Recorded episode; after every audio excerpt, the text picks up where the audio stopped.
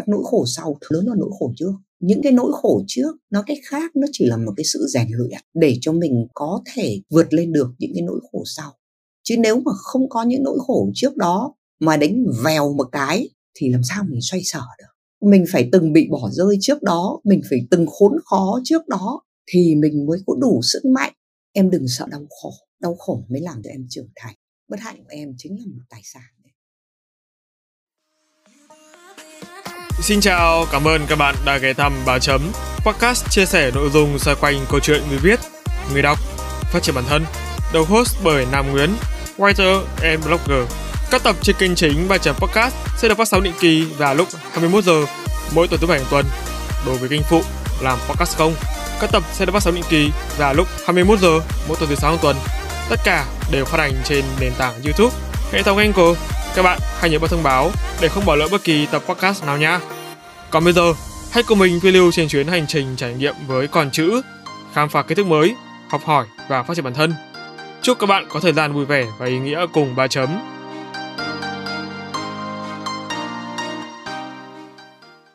Xin chào các quý thính giả nhà ba chấm. Chào mừng các bạn đã quay trở lại season 9 với chủ đề liên quan đến sáng tạo nội dung và giáo dục. Như vậy là season 9 đã đi qua 1 phần 2 chặng hành trình như thường lệ thì trong mỗi mùa, tập 5 sẽ là tập giao điểm, là một trong những tập quan trọng nhất của một season với 3 chấm.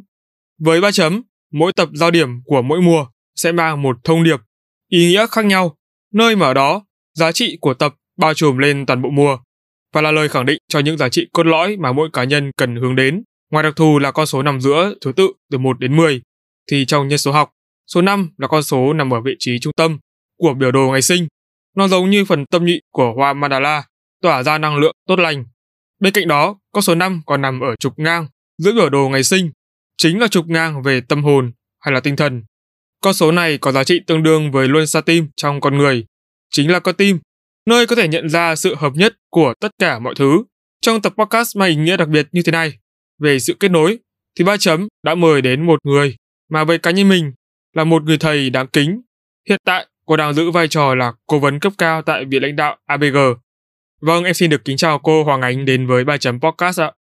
Dạ vâng, chào Nam, chào các khán giả của Ba Chấm. Rất vui được đến với các bạn vì mình cũng là một khán giả của kênh này đã lâu. Và hôm nay rất là mừng khi mà được làm khách mời ở đây. Vâng, chắc có lẽ là tập này là tập có đoạn dẫn giải dài nhất mà em từng viết cô ạ. Chắc có lẽ là vì mối quan hệ của em với cô cũng hơi đặc biệt cô ạ. chúng ta có lẽ là những người có duyên để gặp nhau, ngay từ lần đầu tiên thì cũng đã cảm thấy là chúng ta hiểu nhau và có nhiều kết nối. Nên chắc chắn là buổi trò chuyện này sẽ rất là thú vị. Vâng em cảm ơn cô. Không biết là ngày hôm nay của cô như thế nào ạ? Hôm nay là một ngày à, cuối tuần rất là bận rộn, nhiều sự kiện nhưng mà may mắn quá toàn là các sự kiện vui. Vâng. Như thế cho đến bây giờ thì tâm trạng của mình vẫn còn rất là phấn khích. Đúng rồi em thấy là có vẻ như là cái tuần này thời tiết khá là đẹp ấy cho nên là rất là nhiều sự kiện. Và không thể ngờ là trong một cái tuần như vậy mà cuối tuần lại vẫn có thể dành ra thời gian để mình thu âm với nhau được đúng là quý giá quá. Vâng thật sự là một điều mà gọi là phải nói chỉ có cái duyên mới đưa chúng ta được đến với nhau. Vâng và em cũng rất là muốn mời cô từ rất là lâu rồi đấy, nhưng mà khổ nỗi là chưa tìm ra được một cái lý do, một cái mục đích phù hợp thì may quá ở trong mùa chín này. Yeah, em đã mời được cô. Và cũng rất là may đó là ở trong thời điểm mà cô lại cũng không quá là bận và có thể dành thời gian để tham gia với ba chấm. Em rất là cảm ơn cô ạ. Rất là cảm ơn nam đã tin cô. Vâng ạ, ở trên thì cô có nói về cái duyên thì em công nhận là chính là nhờ cái duyên ấy mà cho đến ngày hôm nay thì em mới có cơ hội được làm việc với cô trong vai trò là khách mời và em tin là cái tập podcast của mình sẽ đem lại rất nhiều những giá trị bổ ích cho các quý thính giả đang lắng nghe. Hơn thì nữa thì cái lý do mà em lựa chọn cô cho vị trí khách mời số 5 thì cũng đã được tiết lộ ở trên rồi. Đó là con số trung tâm kết nối vạn vật mang lại sự trải nghiệm cao này và đối với em thì cô ấy là một người hội tụ đầy đủ những cái sự phù hợp để thỏa mãn được tất cả các yếu tố đó thì không biết là cô có đồng tình với em về những quan điểm trên không ạ? Nghe là hôm nay là mình là sự kiện số 5 thì mình cũng cảm thấy đúng là cái duyên của chúng ta đúng là nhiều thật bởi vì rằng là mình sinh vào tháng 5 tháng 5 cũng là tháng mà mình yêu nhất trong năm nhất là nếu mà khi mà bạn ở nước ngoài ấy thì tháng 5 nó là một cái mùa mà đẹp vô cùng rực rỡ vì vậy cho nên là con số 5 luôn luôn là một con số yêu thích của mình và không ngờ là con số ấy đã đưa chúng ta đến với nhau. Vâng ạ, và cô anh đã đồng ý với điều ấy, còn các bạn có đồng ý không ạ? Hãy cho ba chấm biết câu trả lời bằng cách bình luận xuống phía bên dưới nhé. Còn bây giờ thì giao điểm của mùa 9, tập số 5 mang ý nghĩa kết nối tâm hồn và tinh thần, mang giá trị như luôn xa tim trong con người, nơi có thể nhận ra sự hợp nhất của tất cả mọi thứ, xin được phép bắt đầu. Ba chấm on.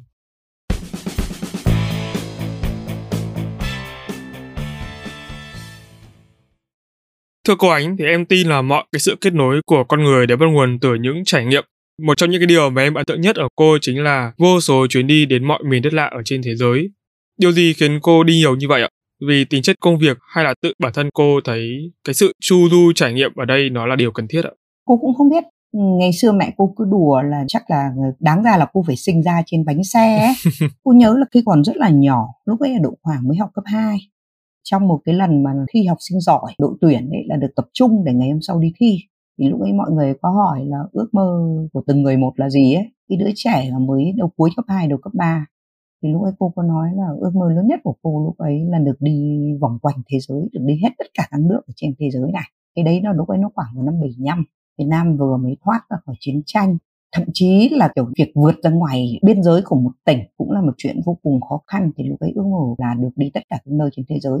Cũng nói cái câu ấy thì không ai tin cả. Nó thế nhưng mà có lẽ là khi cô mới còn nhỏ thì cô nghĩ là những ước mơ của trẻ con thì thường là vớ vẩn hão huyền không căn cứ thực tế. Sau này mình trưởng thành thì mình sẽ phải khác lớn lên bận bịu kiếm kế sinh nhai thì bắt đầu là cô lại nghĩ là ừ, đúng là hồi nhỏ mình hão huyền thật. Nhưng mình khi mà bắt đầu trưởng thành bắt đầu độ khoảng khi ngoài 35 có một cuộc sống ổn định bắt đầu được có quyền nghĩ ừ. mình thì cô lại phát hiện ra là những ước mơ của cái thời bé thơ lại là những ước mơ ở lại với mình lâu nhất thực tế mà nói thì trong cuộc đời cô kể ra cũng có nhiều trải nghiệm không ít hạnh phúc có những hạnh phúc bình thường của đời người như hạnh phúc khi mà có người yêu hạnh phúc khi mà thi đỗ thành công một cái công việc gì đấy ừ. hay là hạnh phúc khi bế đứa con trên tay chẳng hạn nhưng mà có lẽ là tất cả những phút giây hạnh phúc ấy, ấy cùng lắm nó cũng chỉ sánh bằng cái lúc mà cô được đến một cái vùng đất mà làm cô thỏa mãn. Cho nên là cái việc chu du có lẽ là nằm trong máu cô rồi. Nó lớn hơn mọi khao khát khác trong con người cô cho nên là vì vậy cứ ở lâu một chỗ ừ. là cô cảm thấy chán ấy. Cho nên là cô cũng không dám coi rằng đấy là một ưu điểm của mình ấy mà có lẽ là đấy là bản tính con người của mình. Cái bản tính ấy được củng cố khi mà cô càng cảm thấy là với công việc của cô chẳng hạn. Cái cô có hai việc chính một là giảng dạy và hai là viết lách khi mà giảng dạy cô dạy à, kinh doanh quốc tế cái việc mà đi nhiều vùng đất thì nó giúp cô hiểu biết nhiều và dạy cái môn học tốt hơn còn cái chuyện viết lách thì đúng là chỉ khi ra ngoài chỉ khi di chuyển chỉ khi mà nhìn thấy những cảnh đẹp gọi là trượt dài sau lưng mình theo bước chân mình ấy, thì ừ. lúc ấy cô mới cảm thấy rằng cô được sống đầy đủ nhất có cảm hứng để viết nhất không biết là trong những đất nước mà cô đã từng đặt chân đến thì có đặc điểm chung nào mà cô nhận thấy đất nước nào cũng có không ạ? Có thể là về văn hóa, truyền thống, giáo dục hay là con người. Điểm chung lớn nhất của tất cả các đất nước mà cô đã đi qua đó đều là đất nước nào cũng đẹp. Cô chưa gặp một đất nước nào xấu cả. Nó chỉ là đất nước ấy cô ừ. thích hay là cô không thích. Nhưng mà đất nước nào cũng đẹp. Cái điểm thứ hai ấy là đất nước nào cũng có những điều để cho chúng ta học hỏi được. Ví dụ như là người Việt Nam thường hay nhìn nghĩ rằng Lào Campuchia nghèo hơn mình. Vậy khái là cần gì phải học, có học để học Mỹ hay học châu Âu ừ. gì đó. Nhưng thực tế thì ở Lào và Campuchia cô học được rất nhiều cô ừ. học được cái sự gọi là thư thái của người Lào người Lào có một cuộc sống ừ. rất là thư thái rất là bình an cái gọi là bon chen gần như chúng ta không nhìn thấy ở người Lào hay là ở người Campuchia cô lại có thể học được gọi là cái tài chạm khắc của họ khi mà em đến Angkor thì em sẽ phải vô cùng khâm phục tài kiến trúc cũng như là chạm khắc trên những cái lâu đài cung điện rồi các lăng tẩm các, các pho tượng ở đó ấy, em sẽ cảm thấy rằng là họ thật sự là một dân tộc mà đã làm được điều này từ cách đây mấy nghìn năm. Bây giờ họ vẫn tiếp tục có thể có những cái công trình của họ. Ừ. thật sự đó là một dân tộc đáng để cho mình học hỏi. Theo cô thì cái đẹp cô nói là cái đẹp ở cảnh quan hay là đẹp ở những cái khía cạnh nào nữa? Chúng ta có thể thấy cái đẹp ở khắp mọi nơi em điều đầu tiên là thiên nhiên ở đâu cũng đẹp. Khi mà cô càng nghi nhiều, cái lòng kính trọng của cô với thiên nhiên càng lớn. Bởi vì là lúc mà chúng ta còn nhỏ, thứ nhất là Việt Nam thường được dạy, thời cô thì được dạy câu là như kiểu chiến thắng thiên nhiên. Xong rồi cái thứ hai là lúc ấy mình sẽ ao ước những cái ngôi nhà to lớn, công trình kiểu xa hoa, rực rỡ ấy.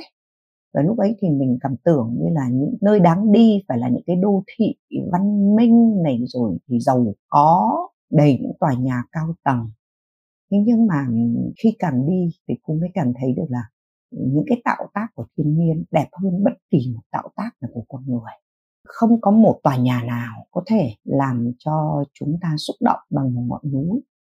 Ở những cái gọi là nhũ đá trong một cái hang động ngay như hang động ngầm ngao ở Việt Nam chẳng hạn nó cũng gọi là làm cho ta gợi cho ta còn nhiều hơn bất kỳ một cái pho tượng nào tay con người tạo nên ừ. cho nên là điều đầu tiên là khi ta đi ta sẽ học được cách trân trọng thiên nhiên khi chúng ta trân trọng thiên nhiên theo quan ừ. điểm của cô có lẽ ta sẽ bớt tham lam và có lẽ ta sẽ bình an hơn vậy thì không biết là ở trên hành trình đó có kỷ niệm nào mà khiến cô nhớ nhất không ạ và từ chính cái kỷ niệm đó, chính bản thân cô cũng rút ra được những bài học mới và ứng dụng chúng vào thực tế để lưu ích cho công việc. Cô cũng không thể nói là em cũng biết là có những năm mà cô đi khoảng độ cứ gọi là một mùa hè, khoảng hai tháng rưỡi thì cô có bốn chuyến đi nước ngoài. Không kể các chuyến đi trong nước, một năm thì cô gần như là có những lần là cô chỉ kịp về đến nhà để đổi quần áo sạch ấy, gói vào vali trong vòng vài tiếng ăn một bữa cơm rồi lại chạy ở sân bay tiếp cho nên là ấn tượng thì nó có quá nhiều ấy. không thể nào mà nói được là cái nào là nhớ nhất, cái nào là không nhớ nhất. Mỗi một chuyến đi nó đều có một cái thu nhận gì đó và nó đều làm cho mình trưởng thành lên. Ví dụ như là khi hồi cô còn nhỏ mà đi du học ở Séc ấy, thì ờ, cái tiếp cận về giáo dục của họ, một cái tiếp cận mà nó rất là tôn trọng con người. Tức là tùy anh học kiểu gì thì học, không ai quản anh anh có quan điểm thế nào cũng được, miễn là anh chứng minh được quan điểm đó của mình thì là anh sẽ được đánh giá cao. Trong khi đó thì ở nhà cô là một học sinh giỏi từ nhỏ cho đến lớn. Những cái học sinh giỏi ấy lại là phải nhắc lại được đúng những bài mà thầy cô giảng, phải giải được những đề mà thầy cô cho, chứ nó không có một cái sự sáng tạo nào cả. Thì cái cách học ở xét đấy nó là một cái trải nghiệm mới và nó đã có thể nói lại ảnh hưởng lớn đến cuộc đời của cô sau này cả về cách tiếp cận kiến thức cũng như là cách giảng dạy sinh viên. Không bao giờ ép sinh viên của cô là phải nhắc lại đúng những gì cô nói. Cô chỉ cần họ hiểu được cái tinh thần đó. Đấy, thế nhưng mà ừ, đau buồn là người Việt Nam lại chỉ thích làm con đường ngắn, tức là họ chỉ thích là mình viết sẵn một cái gì đó cho họ nhắc lại. Chứ nếu mà họ phải tự nghĩ ra một cái gì đấy theo ý họ thì nó lại hơi khó khăn hơn.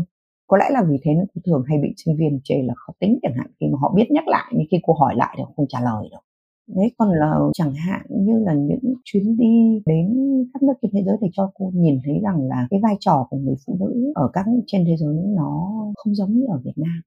Ở Việt Nam thì người phụ nữ có quá nhiều nghĩa vụ quá phụ thuộc vào một cái gì đấy. Khi còn nhỏ thì phụ thuộc vào bố mẹ lớn thì phụ thuộc vào chồng và con. Người ta thường khen một người phụ nữ là vượng phu ích tử chứ người ta không bao giờ khen một người phụ nữ là tài giỏi cả. Tức là cái vai trò người phụ nữ là luôn luôn phụ thuộc vào một đối tượng nào khác ừ. chứ không phải là chính mình trong những cái chuyến đi của cô đấy thì cái tinh thần mà người ta đối xử với mình quan sát những người phụ nữ khác nó đã cho cô hiểu được rằng là người phụ nữ cũng là một con người bình đẳng. Cái giá trị của một con người là ở những thứ mình làm được chứ không phải ở cái chuyện là người khác phải khen mình.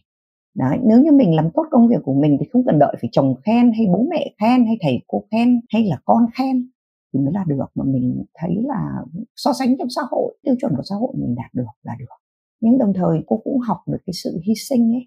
Ví dụ như ngay ở những cái nước bắc âu là những nước mà phụ nữ có rất là nhiều quyền. Người phụ nữ cũng chấp nhận là sẽ phải chậm lại khi mà người ta có thai, sinh con. Người ta có quyền nghỉ một năm khi sinh con và thậm chí một đến hai năm sau khi sinh mà vẫn được giữ chỗ, vẫn chấp nhận cái sự nghiệp của mình chậm lại. Bởi vì là người ta bảo rằng một khi không phải là một ai đó ép tôi làm việc này mà là tôi vui khi thấy có con, khi được chăm sóc con đấy là sự tự nguyện của tôi, thì đấy là hạnh phúc của tôi thì cô hiểu được rằng là không nhất thiết mình cứ phải tranh giành oai hơn thiên hạ thì mới là nữ quyền ấy. nữ quyền đồng thời cũng là việc mà mình có thể lựa chọn cách sống một cái sự step down tạm thời nào đó mà mình làm cho mọi người hạnh phúc và mình cũng sẽ hạnh phúc đó. thì chuyến đi nào cô cũng thấy là mình có thể học được một cái gì đấy nó làm cho con người mình trở nên tràn đầy ấy làm cho con người mình xa lạ dần với những cái mối lo lắng hoặc là những bon chen tùng mù ấy. Nhiều người có thể hỏi cô là tại sao mình công danh chị không bằng những người này người kia nhưng mà nếu như mà cô muốn cái công danh đấy cô sẽ phải hy sinh rất nhiều cái tự do của cô. Ví dụ như đơn giản nhất là cô không thể đi nhiều nữa đấy không phải là điều cô sẵn sàng trả giá. Vậy thì à, có sao đâu nếu như một khi mà chúng ta được tự do lựa chọn cách sống của mình thì đấy là hạnh phúc rồi Vậy thì nếu như cho cô được lựa chọn là gọi là một cái thông điệp hoặc là một cái yếu tố một cái điều gì đó mà cô mong muốn là sẽ đem về Việt Nam để chúng ta có thể học hỏi và có thể là phát huy được ấy, từ những giá trị mà cô đi tìm tòi và cô học hỏi được ở những nước khác thì đó sẽ là gì ạ? Ờ, cô nghĩ là sự tự do và tôn trọng lẫn nhau là điều mà người Việt Nam hiện ừ. tại là rất thiếu. Em cứ mở các trang báo của Việt Nam ra thì em sẽ thấy là chúng ta không có sự tự do. Ừ. Ví dụ như là một tin rất phổ biến của các trang báo chẳng hạn như là quan hệ nàng dâu mẹ chồng người ta sẽ thường là tiên về số nàng dâu phải khéo léo phải thế nọ thế kia để mà sống yên lành khi chúng ta khuyên một người nào đấy khéo léo cũng ừ. khuyên con người đấy không được sống thật với bản thân như vậy là chúng ta vừa tước tự do của họ chúng ta lại vừa không tôn trọng bản thể của họ đấy hoặc là chúng ta sẽ thấy là rất nhiều tin về kiểu như gọi là cách dạy phụ nữ giữ chồng. Ừ. cũng không hiểu sao người ta thích những tin đấy như vậy. Không ai quan tâm xác bình kiếm được bao nhiêu tiền hay ông ấy tài giỏi kinh doanh như thế nào. Nhưng mà tin về ông ấy ly hôn với vợ thì là kéo dài trên các mặt báo. Cô nhớ là khoảng độ hơn hai hay ba tuần gì đó. Thật là kinh khủng. Thế thì người ta có quyền ly hôn chứ? Và sau khi ly hôn người ta có quyền tìm hạnh phúc mới chứ? Đó thì đây tức là chúng ta không tôn trọng quyền của nhau không tôn trọng cá nhân sự tự, tự do. do của nhau. Tự do cả trong ngôn luận tự do cả trong hành động nữa có phải không ạ? Quan trọng nhất là tự do trong tư duy. Tư duy sẽ quyết định tất cả. Tư duy sẽ quyết định cách chúng ta ngôn luận và tư duy sẽ quyết định cách chúng ta hành động. Chừng nào trong đầu mình còn nghĩ rằng là người phụ nữ hay người đàn ông có những quyền khác nhau thì lúc đó là chúng ta đều đang không tôn trọng sự tự do của cả phụ nữ và đàn ông.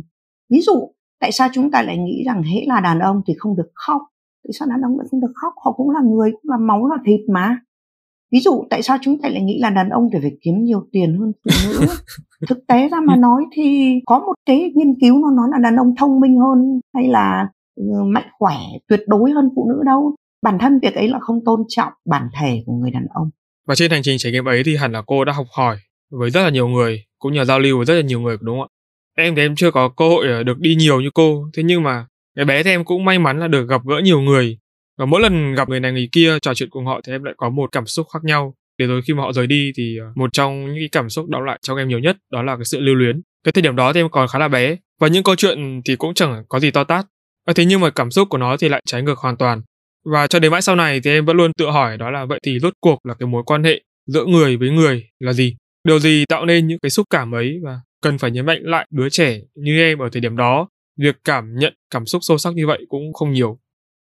Bản thân cái mối à, quan hệ giữa người và người thì như cô nhìn thấy à, nó chỉ là sự kết nối thôi. Ví dụ như là cô có thể làm cho một cơ quan cô đã từng à, dạy ở một trường đại học lớn. Có những người thì có thể nói là cô nhìn thấy họ trẻ này trung niên này rồi già đi này nhìn thấy họ từ lúc mới vào trường cho đến khi mà, kiểu như là, bước vào tuổi già các kiểu. Nhưng mà cô có thể nói là cô với họ chẳng có quan hệ gì cả. Ngoài nó gọi là người quen ấy. Thế nhưng mà cũng có những người mà chỉ gặp thoáng qua trong một thời gian ngắn. Chẳng hạn như đi một cuộc hội thảo hay là dạy một kỳ, có duyên nói với chuyện với nhau một lúc thì sau đó lại giữ quan hệ với nhau lâu dài. Đó là bởi vì cách mỹ miều gọi là cái tần số của chúng ta nó bắt được sóng với nhau. Và những người kia thì gọi là không có tần số để bắt được với nhau. Những người mà cùng tần số chúng ta sẽ có một cái nó gọi là sự kết nối ấy. Cái sự kết nối ấy nó là một cái mối quan hệ vô hình nhưng nó sẽ giúp con người gắn bó với nhau. Và nó làm cho chúng ta ham muốn gặp nhau uh, ham muốn chia sẻ với nhau. Như vậy nó sẽ hình thành nên một mối quan hệ thật sự và lâu bền còn những mối quan hệ công tác thực tế là trong cái thời mà ví dụ như thời cô đi làm có những người là gần như ngày nào cũng phải gặp cô cũng thường xuyên là phải gặp riêng họ bởi vì là ừ, bên ngoài ăn uống hoặc là tối còn gọi trò chuyện với nhau bởi vì nó có công việc phải trao đổi nhưng khi mà hết công việc thì thôi không còn chuyện gì ừ. để nói với nhau nữa khi mà cô với họ gần như ngày nào cũng gặp nhau ừ. lần cũng không ghét bỏ gì nhau cả lần nào gặp cũng tươi cười vui vẻ thì ờ, mình cũng nghĩ rằng là mình với người ta cũng có quan hệ tốt nhưng mà đến ừ. khi lãng đi 6 tháng không gặp người ta mình không cảm thấy thiếu thốn gì cả. Thậm chí là đến khi gặp lại không biết nói chuyện gì với nhau. Thì lúc ấy mình mới giật mình vâng. ra được là thực tế thì ta chỉ là cái người qua đường của nhau chứ không phải là một mối quan hệ thật. Nếu như mà ở trên nghĩa cô nói nó là sự xã giao vậy thì cái sự kết nối sâu sắc nó sẽ được thể hiện như thế nào nếu như mà không Đúng phải rồi. trong công việc mà là ở bên ngoài. Ví dụ như em nói lúc nãy đấy là có những người mà em gặp ờ, có những người mà khi cô gặp ngắn mà sau đó cô vẫn lưu luyến bởi vì lúc ấy người ta có một hành động đẹp. Cô nghĩ rằng là cái sự lưu luyến sẽ đến khi mà chúng ta tạo cho nhau một kỷ niệm đẹp. Dù là cuộc đời không cho phép chúng ta gần nhau luôn luôn nhưng mà một khoảng khắc nào đó một cái, cái kỷ niệm đẹp nào đó nó sẽ là một cái niềm vui mà nó sẽ đi theo chúng ta theo suốt cả một cái thời gian dài. Đấy là cái lý do mà nếu có thể thì khi gặp người khác cô luôn cố gắng là chọn một cái lời đẹp nào đó để nói với người ta bởi vì rằng là từ cái kinh nghiệm của cô thì cô nhìn thấy là một cái lời nói tích cực không bao giờ là thừa. Và nếu như một cái lời nói tích cực đến vào đúng một khoảng khắc nào đó ừ. thì nó có thể giúp ích cho cái đối tượng ấy rất là nhiều. Vậy thì theo cô như thế nào gọi là sự kết nối sâu sắc ạ? Có một thứ mà gọi là sự kết nối sâu sắc thì hồi còn trẻ thì sẽ đơn giản chúng ta nghĩ là vì chúng ta thích nhau thích thì tự dưng nhìn thấy nhau thì thích. Nó vô lý, nó cảm tính như vậy. Xong rồi nhiều khi có sở thích giống nhau. Ví dụ như là bạn bè thì chẳng hạn, lý do đầu tiên cô chơi với một con bạn là tại vì cô với nó cùng thích ăn ốc luộc. Cùng thích là sau giờ học ấy, trốn ra ngoài ăn ốc rồi mới về nhà. Chứ không ngoan ngoãn học xong lập đi về nhà.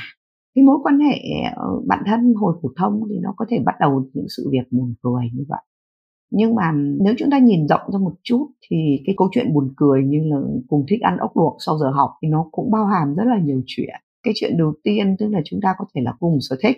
Chuyện thứ hai là chúng ta phải có chung một tinh thần nổi loạn. Đó, tức là nó cũng có chung một ít cái lối sống ở đấy. Cái điểm thứ ba là chúng ta phải có thiện trí với nhau. Tại vì là chắc chắn là cũng không phải chỉ có một đứa thích ăn ốc luộc. Đó, thì chúng ta có thiện trí với nhau nói thế nhưng mà nếu mà lớn hơn thì cô phát hiện ra là một mối quan hệ gắn kết bền chặt thì nó có một cái nó gọi là cần phải chia sẻ chung một giá trị, có cái hệ giá trị giống nhau. Rất nhiều khi những con người trong bề ngoài không hề giống nhau nhưng mà lại sống được với nhau lâu dài vì họ có một lối sống và hệ giá trị phù hợp. Nhưng cũng có những người trông có vẻ rất hợp nhau nhưng mà lại không thể nói chuyện được với nhau vì lối sống không phù hợp, giá trị không phù hợp. Ví dụ như này cô có một cô học sinh cũ rất là thân. Cô ấy cũng mến cô. Cô cũng thích cô ấy. Ờ, sau này thì cô ấy trở thành giáo viên của một trường đại học ở hà nội. Vì là cùng nghề ấy, cho nên là thỉnh thoảng thì cũng gặp nhau rủ nhau làm cái này cái kia. À, và hai người đều có thiện trí với nhau. Và lại hai người không va chạm thì về quyền lợi cả về cô với ừ. cô đấy không cùng chửa cho nên nó là một cái mối quan hệ vô tư. Nhưng mà cô có cảm thấy là nó chưa đến mức là thành quan hệ bền chặt tình hình nó rất đơn giản thôi là bởi vì ngoài những câu chuyện về công việc ngoài những câu chuyện về sở thích như ăn uống hay đi chơi thì không bàn với nhau về một chuyện gì sâu sắc cả. Đỉnh điểm của cái ừ. chuyện mà trở nên xa lạ với nhau mà cô gọi là không muốn đến gặp cô nữa không muốn nói chuyện gì nhiều nữa mặc dù cô vẫn tốt vẫn nhiệt tình như thế. Đó là có một lần cô ấy kể với cô là em được nhận dạy về cái lớp đấy mà ở tỉnh xa.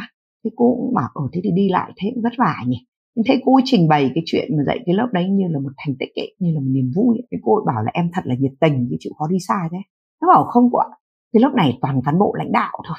Thế thì cô nghe đến cán bộ lãnh đạo thì cô lại hốt. Cô bảo là dường như mà cán bộ lãnh đạo thì người ta học dốt lắm em ạ. Nó bảo không cô ạ những cái học sinh học dốt này đấy chính vì dốt cho nên người ta lại phải cố gắng để mà chăm sóc ừ. mình nên dạy những cái lớp như vậy gây được nhiều quan hệ tốt lắm nghe xong một cái tự dưng cô cảm thấy là trong lòng nó lạnh đi một ít đấy như vậy thì cái quan điểm làm giáo dục của cô ấy và cô là không giống nhau. Cô không có trách gì người ta cả. Cuộc sống nó là như thế. Và rất nhiều người nghĩ như cô ấy. Và cô ấy có quý cô tin cô thì cô ấy mới nói như vậy. Chứ không phải là cô ấy làm gì. Chỉ là không chung hệ giá trị. Không chung hệ giá trị thì làm sao mà có thể trở thành một sự kết nối của Vậy thì à, đối với cô cái sự kết nối này nó có liên quan gì đến những cái khía cạnh khác như là con người với vũ trụ hay không? Người ta thường vẫn nói là khi mà bạn thực sự mong muốn một cái điều gì đó thì cả vũ trụ này nó sẽ hợp sức để giúp bạn thực hiện được điều đó. cũng nghĩ là chuyện này nếu mà nhìn ngắn thì chúng ta nghĩ là không phải. Bởi vì nghe vũ trụ nó làm cái gì to tát. Nếu nhìn rộng ra thì cái điều đấy có lý phép đấy.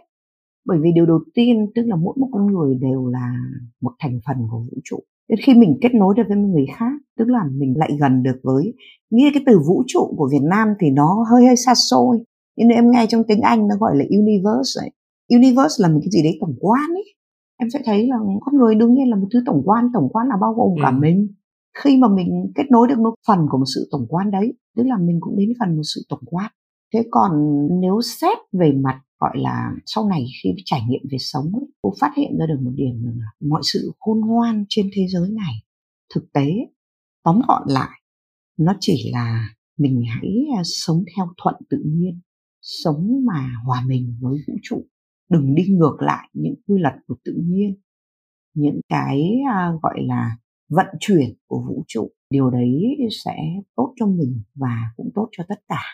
À, ví dụ như thế này nếu như em là một người mà đầu tiên ấy, trong tự nhiên lý luận lý luận đầu tiên là trong tự nhiên mọi loài đều bình đẳng em nhìn thấy là ừ. làm gì có chuyện là chúa trời yêu ái loài người hơn loài a loài b gì đâu loài người chỉ là một loài trong tất cả những loài đó chúng ta sẽ nhìn thấy rằng là từ những cái sinh vật bé ừ. nhất như là những cái vi khuẩn mà ta không nhìn thấy đến những sinh vật lớn nhất như là cá voi xanh hay là voi ma mút thì đều có một cơ hội sinh tồn và nếu như mà anh không có biết mà gọi là để ơ đáp tức là gọi là, là, là tiếp cận được với thế giới tự nhiên ừ. với vũ trụ ấy, thì cái cơ hội sống ấy của anh sẽ không còn chúng ta nhìn những loài người chúng ta cứ tưởng là người tồn tại mấy nghìn năm ừ. nhưng chúng ta cũng thấy có nền văn minh đã tiêu biến đó ừ. quy luật của vũ trụ là chúng ta phải tôn trọng lẫn nhau cho nhau cơ hội phải hảo ý với nhau thì khi chúng ta có được với một người người ta cũng có chung cái quan điểm đó với mình, cũng có thiện chí với mình, cùng với mình muốn tất cả, gọi là, chung sống hòa bình. Thì đó chính là một bước để tiến tới cái nó gọi là thuận tự nhiên. Và như vậy chúng ta đã giúp nhau để tiến tới gần với vũ trụ ấy. còn nếu như mà em muốn quyết định với một điều mà nó đi ngược lại tự nhiên, ví dụ như là những cuộc chiến tranh hay là một cái vũ khí hủy diệt nào đấy, em sẽ nhìn thấy là trong ngắn hạn em có thể thành công. Nhưng mà trong dài hạn thì hậu quả để lại bao giờ cũng rất là lớn. Và cái đó trước sau gì cũng thất bại. Vì như vậy nó đã đi ngược lại với quy luật của vũ trụ. Cho nên là những người mà sống hợp nhau, tìm được cùng với quy luật vũ trụ để vận hành với nhau thì đúng là vũ trụ đã sang support họ. Có tên vào điều đấy thật. Có một điều mà em rất là nhớ khi mà được nghe cô nói, đó là cô nói, em đang phân tán năng lượng của bản thân cho quá nhiều việc. Thời điểm đó thì dường như là em đang bị mất định hướng đúng không cô? Và bên cạnh cái câu chuyện về việc mất định hướng, có thể là trong công việc, tư tưởng, suy nghĩ ở người trẻ mà em rất là muốn được nghe cô chia sẻ. Em cũng mong muốn được cô giải thích thêm về cụm từ năng lượng, có nghĩa là như nào? Và năng lượng là một cái khái niệm mà gần đây em đang tìm hiểu và suy nghĩ rất là nhiều về nó, về năng lượng kết nối giống như cô ánh. Hay là việc làm thế nào để nuôi dưỡng năng lượng từ bên trong để làm được nhiều việc một cách hiệu quả? Làm thế nào để không bị kiệt sức trong một cái thế giới mà hàng ngày có quá nhiều thông tin cần được liên tục update? Rồi thì sự xuống cấp về đạo đức của con người ảnh hưởng đến sức khỏe tinh thần của chúng ta. Em cần phải nhấn mạnh là ở đây chúng ta có thể bàn đến những nội dung mang màu tiêu cực, nhưng mà sau cùng cả chúng ta chia sẻ là tích cực là một cái giải pháp. Và em hy vọng là phần nào đó những gì cô trò mình bàn luận ngày hôm nay sẽ giúp được cho mọi người có cuộc sống tốt đẹp hơn. Thật ra là cô không nghĩ là cô có thể nói những chuyện mà kiểu như là to tát như vậy tại bởi vì là điều đầu tiên trong quan niệm sống của cô là cô không can thiệp vào việc của người khác. Cô đã từng được rất nhiều người khuyên và cô cảm thấy là những lời khuyên của họ có thể đúng với họ nhưng không đúng với cô ấy. Ví dụ như là người ta khuyên cô là chẳng hạn như là nên khôn khéo hơn, bớt thẳng thắn đi. Lúc ấy thì họ cũng thiện chí thôi, nhưng mà những cái lời khuyên đấy làm cô rất mệt bởi vì là như vậy là họ đang thứ nhất là không tôn trọng với con người của cô và cái thứ hai họ đang can thiệp vào việc riêng của cô. Giống như là con cá không thể khuyên một con chim ừ. là nhảy xuống nước đi thì nó sẽ mát hơn được. Mỗi người có một cuộc sống riêng. Cho nên là nếu mà bảo cô nói chuyện nói rằng các em nên sống như thế nào thì cô sẽ phép không bàn nhưng mà còn câu chuyện mà nói về chuyện phân tán năng lượng cô sẽ bàn một chút. À, điều đầu tiên ấy tức là khi cô còn trẻ thì cô cũng giống như các em, cô ham muốn rất nhiều thứ. Cô nghĩ rằng là cô có thể giảng dạy, cô có thể là một người mẹ, cô cũng có thể là một người vợ toàn năng, cũng có thể là một người con hiếu thảo. Rồi khi gặp bạn thì cô lại muốn là một người bạn tận tụy. Sau một thời gian thì cô phát hiện ra là cô bị mệt mỏi và bị hút kiệt hết cả năng lượng.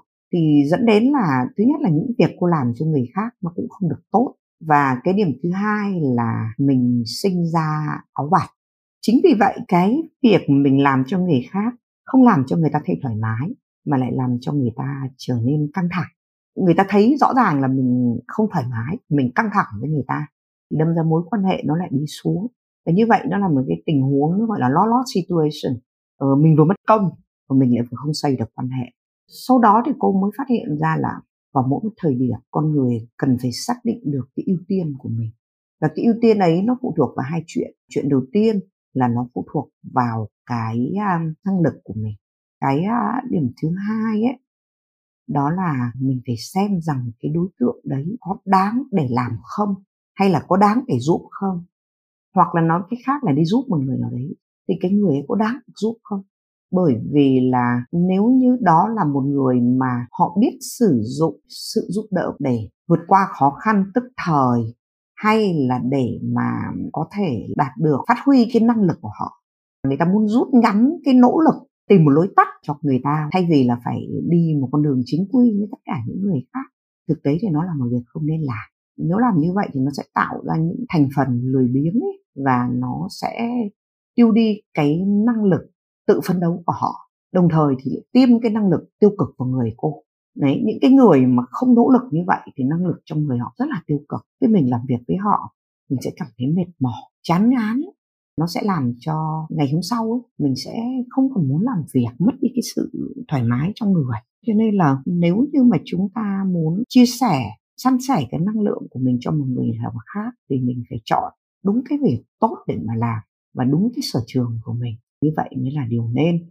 Chứ còn nếu như chúng ta nhìn thấy cái gì cũng muốn làm mà không biết là mình thật sự là ai, nhìn thấy ai kêu cũng muốn giúp mà không biết là thật sự là đáng hay không, rất là phí phạm. Em nên nhớ rằng là loài người bao giờ cũng than phiền, bao giờ cũng nghĩ là thời kỳ của mình là thời kỳ đang khủng hoảng. Bao giờ cũng nói rằng thời thế hệ trẻ đang xuống cấp, đó là những cái điều than phiền, bất biến của loài người. Nhưng chúng ta nhìn thấy thực sự thì không phải như thế một trong những điều đầu tiên để cho chúng ta giữ vững lòng mình, đó là hãy trân trọng những điều mình có. Em muốn tin rằng đạo đức xuống cấp thì em sẽ luôn luôn nhìn thấy những vụ cướp hiếp giết. Nếu em muốn tin rằng con người đang nhân văn hơn, em sẽ luôn luôn nhìn thấy những phong trào xã hội. Em sẽ luôn luôn nhìn thấy những cái người hy sinh để cứu người khác. Thế giới, nó giống như một tấm gương. Em là ai thì em soi xuống đấy, em sẽ nhìn thấy cái đúng là mình không có một thế giới nào hoàn hảo. Ở đó luôn luôn có người xấu có người tốt. Bản thân mình cũng có lúc xấu có lúc tốt. Một cô bạn cô đang apply cho một cái shop à, làm cho một tổ chức quốc tế người ta bắt cô ngồi khai một cái cv và cô kể lể với cô và mặc dù cô tính là cô đó là một người mà sống vô cùng đơn giản rất thiện suốt ngày đi làm từ thiện có chồng có con có bố mẹ hiếu đễ.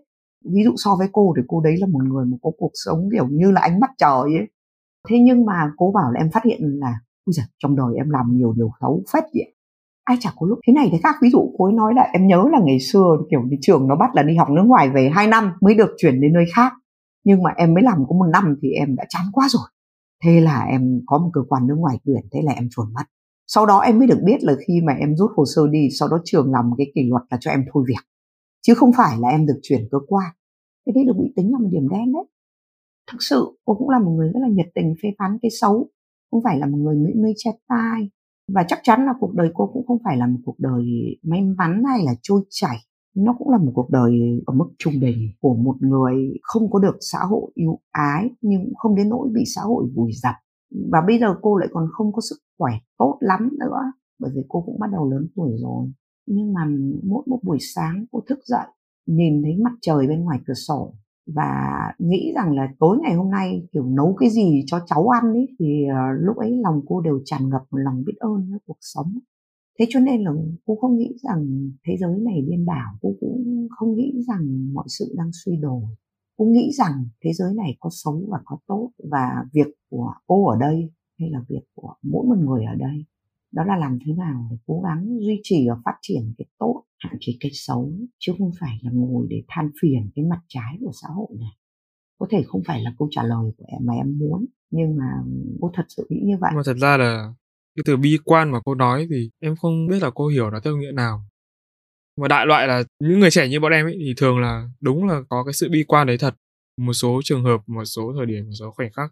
Nhưng mà nhìn chung thì bên ngoài lại vẫn tỏ ra là mình tích cực mà không phải ai cũng nhìn thấy được cái sự bi quan ở đằng sau cái sự tích cực đó. Thì không biết là bi quan ở đây cô muốn nói đấy là như nào em nhìn mà xem, đến mặt trời còn có lúc lặn và lúc mọc, thì con người ta cũng sẽ có lúc tích cực và có lúc buồn giàu. Chuyện nó bình thường mà em.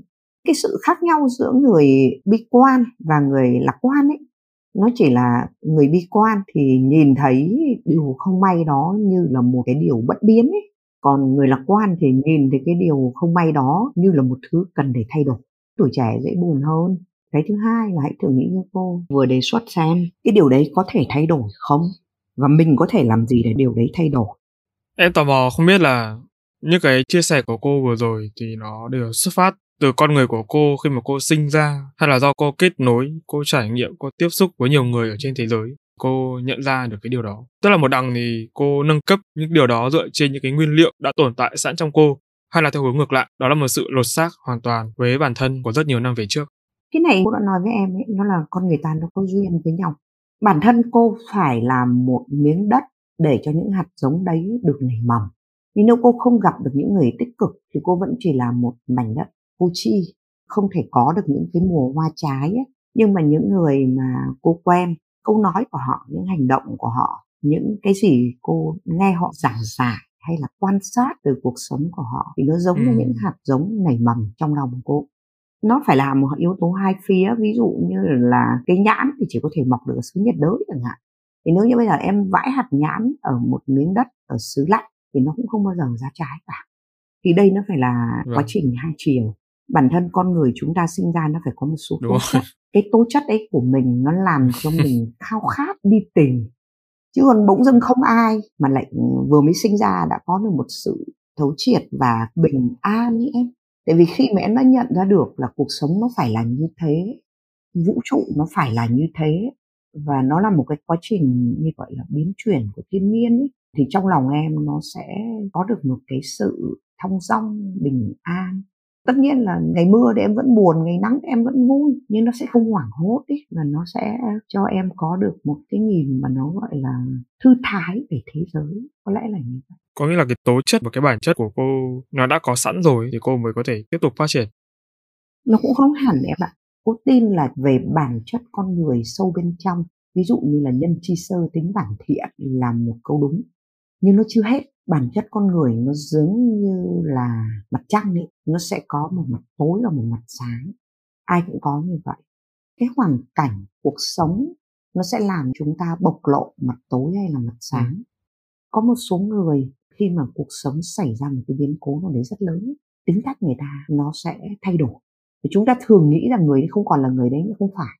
Thực ra là người ta chỉ bộc lộ những phần mà trước đây người ta chưa có cơ hội bộc lộ ra thôi cái bản chất và tính cách ấy, nó khác nhau như thế nào? Có nghĩa là bản chất không thể thay đổi tính cách có thể thay đổi. Cái này thì thuộc về tâm lý học nhiều hơn và cô sẽ không dám nói chắc khi mà cô chưa có tìm hiểu. Nếu bản chất con người nó gọi là nature of the person thì à, cô nghĩ là nó sẽ mang nhiều cái tính mà vật thể hơn physical. Với cái tính chất như vậy em thường là người mà kiên nhẫn hay dễ nóng giận rồi à, em sẽ là người hướng ngoại hướng nội hay gì gì đó thì cái đấy là cái mà mình sinh ra đấy nhưng cái tính cách thì là những cái thứ mà trời cho mình, nhưng nó phải kết hợp cùng với những trải nghiệm của đời sống thì nó sẽ tạo nên tính cách. Những con người mà cuộc đời cái gì cũng trôi chảy thì em không có trải nghiệm để trở nên sâu sắc. Chia sẻ với các quý thính giả và cô ánh một fact nhỏ đó là cái số thứ tự tập của cô ánh đã được ba chấm đổi đến 3 lần. Ban đầu tập của cô không phải là số 5 đâu ạ, mà là nằm ở hai con số khác. Thế nhưng mà có một vài sự kiện bất ngờ xảy đến và em buộc phải rời lịch làm việc của cô xuống hơn một tháng. Trong khoảng thời gian đó thì em cũng suy nghĩ nhiều về nội dung kịch bản dành cho cô. Thành thật là để tìm ra được một cái key content là sự kết nối cho tập của cô ấy. Nhưng hiện tại thì em cũng đã phải suy nghĩ rất là nhiều. Vì sao ạ? Vì đây là một chủ đề nó không mới. Trước đó thì cũng đã từng có người nói chủ đề này trên ba chấm rồi. Nhưng mà sau cùng thì yếu tố khiến em quyết định vẫn lựa chọn content về sự kết nối đi kèm với đó là những giá trị nội tại cho tập của cô thì cô có biết là gì không ạ? Ồ thế à, cô không biết đâu. Nghe thật sự là hấp dẫn. Cô thật sự là cô không biết tại sao lại chọn chủ đề này cho cô. Cô nghĩ là có lẽ là em cảm thấy ở cô có một sự kết nối. Cái đấy thì đương nhiên là vâng. Tại vì cô là người có đa trải nghiệm này. Đấy và vì cô nói đấy, cái nét tương đồng ở trong tư duy, góc nhìn cuộc sống với em. Cho nên là nếu như nó một cái hoa mỹ bắt được tần số Em có nhớ là cô một cô đã nói với em như này. Cô nói là vì em cũng là người hay suy nghĩ giống cô và trong cái xã hội này thì con người ta dường như là lười suy nghĩ, thích cái thứ nhanh chóng. Cô đã nói như vậy.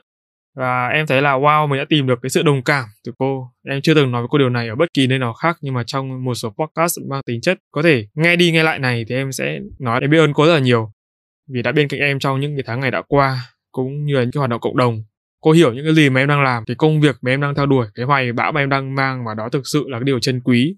Nhất là khi giữa cô và em trước đó không hề có bất kỳ một cái mối liên kết nào nhưng mà bằng cách nào đó thì vẫn hút nhau. Em thật sự cảm ơn cô rất là nhiều cảm ơn em. Cô cũng không ngờ là cô lại có thể tác động đến uh, em nhiều như vậy. Thực ra thì cái điều này nó bởi vì là sau này cô gặp lại được một số người mà kiểu gọi là có một cái duyên nào đó bằng một câu nói ấy, gọi là tác động đến mindset của cô thì người ta cũng rất ngạc nhiên. Đấy cho nên là một câu nói một con người nếu mà đến đúng lúc và nếu chúng ta có cùng giá trị để chia sẻ với nhau thì nó sẽ là một may mắn cho cả hai phía. Cô nghĩ là như vậy chứ không phải chỉ là ở phía người nghe. Trên cuộc đời mỗi người thì đều có những người thầy. Thì em không biết là đối với cô ánh ở mỗi giai đoạn của cô cô đã có những người thầy như thế nào và những bài học nào mà cô học được trên những cái chặng đường đó? Những bài học đắt giá và như cô nói. Người thầy đầu tiên của cô là bố cô. Bố cô đã dạy cô một thứ mà không người thầy nào sau này dạy được cô cả. Đó là lòng yêu kiến thức. Cô đi học vì cô yêu kiến thức, chứ không phải là vì bằng cấp, chẳng phải là vì kiểu như học để kiếm được tiền hay cái gì cả. Cô đi học vì cô thích học. Cô thích bản thân cái sự học và thích bản thân kiến thức ấy và chính vì thế cho nên là việc học mãi mãi với cô là một niềm vui cô không biết là cô có thể truyền được lòng yêu kiến thức cho ai kể cả cho con cô tại vì trong cái thời buổi này khi cô nói vậy nhưng mà đến trường thầy cô nó nói ngược lại là thi thế này thì điểm cao hơn thì cũng chưa chắc là đã ăn thua gì thế còn uh, người thầy thứ hai của cô là hai giáo ừ. viên mà dạy cô ở lớp chuyên toán hồi cấp ừ. 2 hai thầy đấy dạy cô yêu toán ừ. ấy. tức là khi họ dạy thì cô thấy toán đẹp và cô thấy họ yêu học sinh một người thầy khác là cái giáo viên hướng dẫn cô luận án tiến sĩ. Người mà dạy một bài học này thì khá là tiêu cực nhưng khá là cần thiết. Tức là cách để sống sót trong cơ quan công quyền là gì? Cô ấy là một người rất là giỏi trong đối nhân xử thế ừ. cô bảo cô là mày dại lắm. Tại sao mày cứ nói thế? Đáng cái câu như vậy mày nói thế này thì có phải tốt hơn không? Đó. Cô ấy dạy cô làm thế nào để mà ừ. sống sót được không bị người ta quỳ tập một người ừ. thầy nữa là con cô con cô nó dạy cho cô được sự kiên nhẫn ấy. Tại vì là trước đấy thì là em biết là tính cô sốt ruột sẵn, cho nên là nếu cô muốn làm nhanh, cô cứ nghĩ là khi mình cố gắng lên thì mình sẽ nhanh hay là mình thúc người khác được. Ví dụ như là mình thúc học sinh để cho nó làm bài nhanh lên, thúc đồng nghiệp để hoàn thành công việc nhanh lên. Mọi thứ cô nghĩ là cô có thể kiểm soát được ấy.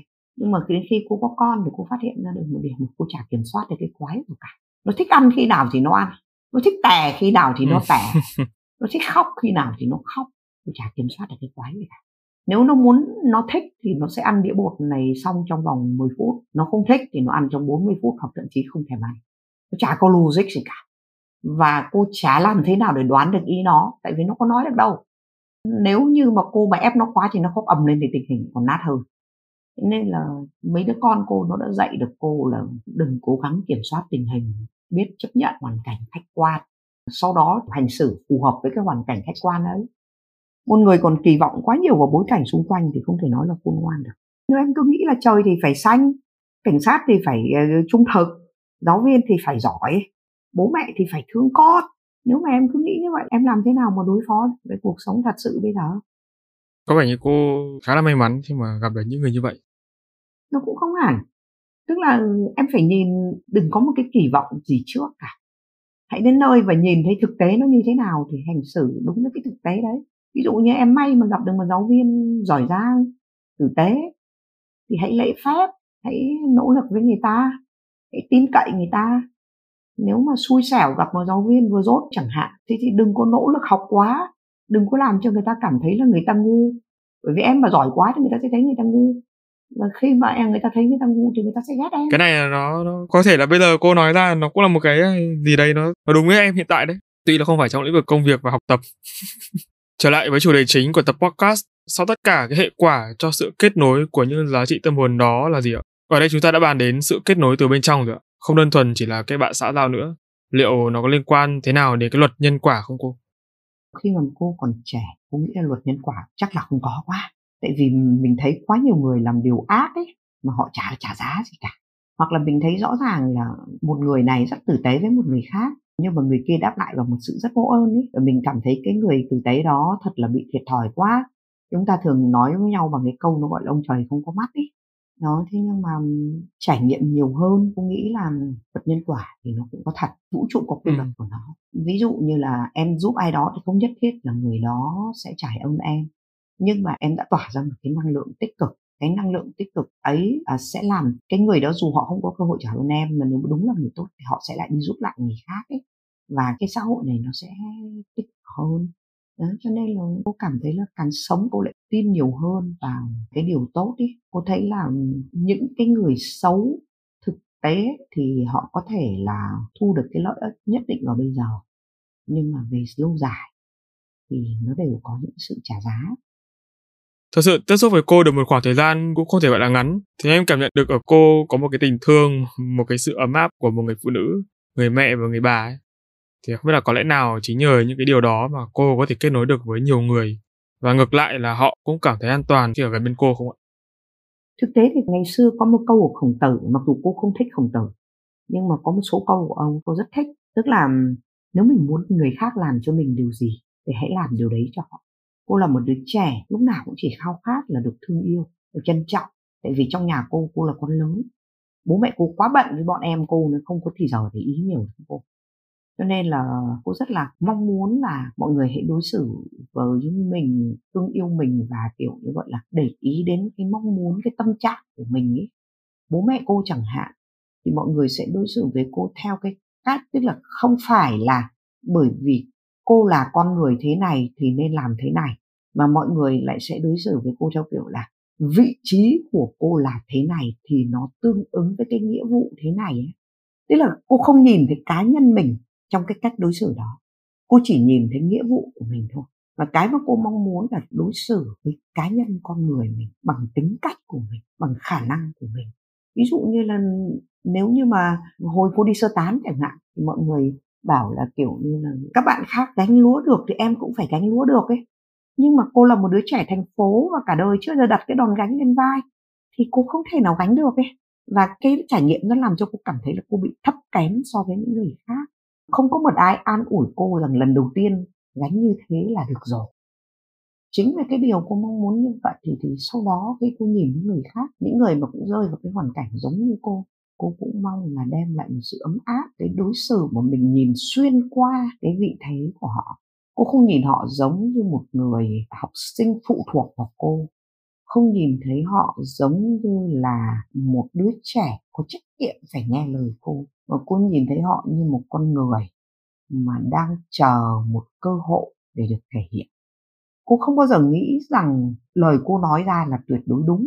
Tại vì bố mẹ cô cũng làm giáo viên và cô ngồi cô nhìn thấy là học sinh của bố mẹ cô. Sau này nhiều người giỏi hơn bố mẹ cô nhiều thì làm gì có cái chuyện là vì mình dạy nó một năm, hai năm thế mà nhất là sau này dạy đại học thì còn chỉ dạy nó mỗi một kỳ mà lại dùng cái đó để áp đặt là mình hơn người ta cả đời, được thế thành cho nên là cô không bao giờ dùng cái vị thế là người trên để áp đặt cho sinh viên, mà cô muốn đối xử như là một con người, với một con người với họ. Có lẽ đấy là lý do vì sao mà mọi người, nhất là người trẻ, rất là thích nói chuyện với cô. Nhưng ngược lại, đấy lại cũng là lý do vì sao mà người già hoặc là những người quyền cao chức trọng không thích cô. Bởi vì là họ muốn được đối xử bằng vị thế của họ. Họ không muốn được đối xử bằng con người của họ. Đó. Nhưng mà liệu là đến khi mà những cái người ví dụ như người trẻ mà bây giờ cô nói chuyện rồi có bao giờ cô tưởng tượng ra đến khi họ già họ không còn muốn nói chuyện với cô nữa không?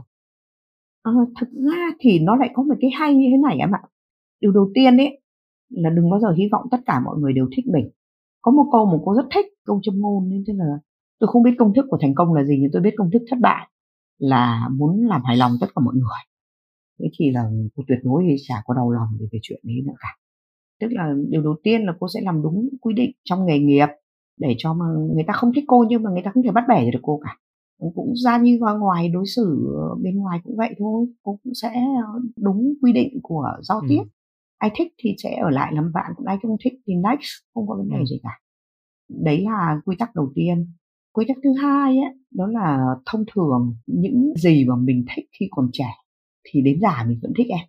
Cái vấn đề mà người ta thích đến già không phải là bởi vì lúc ấy không phải là người ta thích mình mà là bởi vì rằng là mình trở thành một phần trong ký ức tuổi trẻ của họ. Đấy như là vừa rồi ờ, cô đi Canada thì cô gặp rất nhiều sinh viên cũ của cô những người mà cô dạy cách đây 30 năm.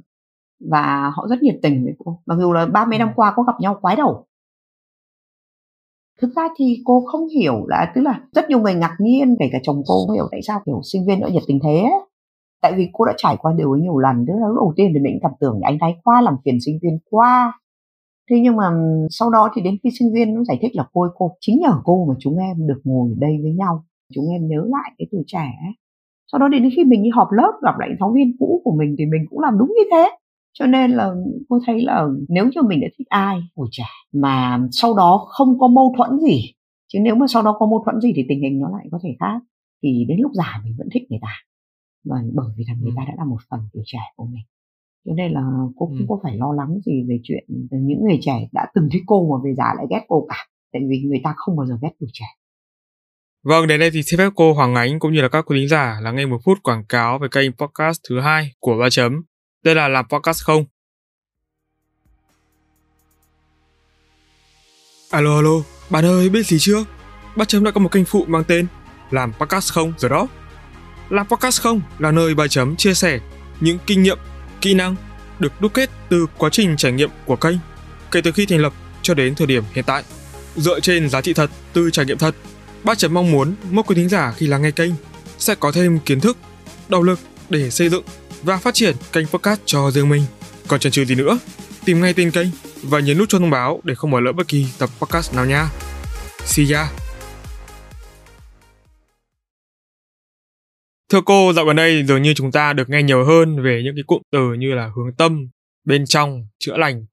Trong khuôn khổ phần 3 của tập podcast thì có một chủ đề mà em cho rằng là chúng phần nào đó liên quan đến ba cụm từ trên, đó là giá trị nội tại. Cô hiểu thế nào về cụm từ này ạ? À, Ờ, vâng, cô nghĩ rằng giá trị nội tại chính là sức mạnh của một con người. Thực tế chúng ta đều biết rằng là ta không thể kiểm soát được quan điểm của người khác về mình.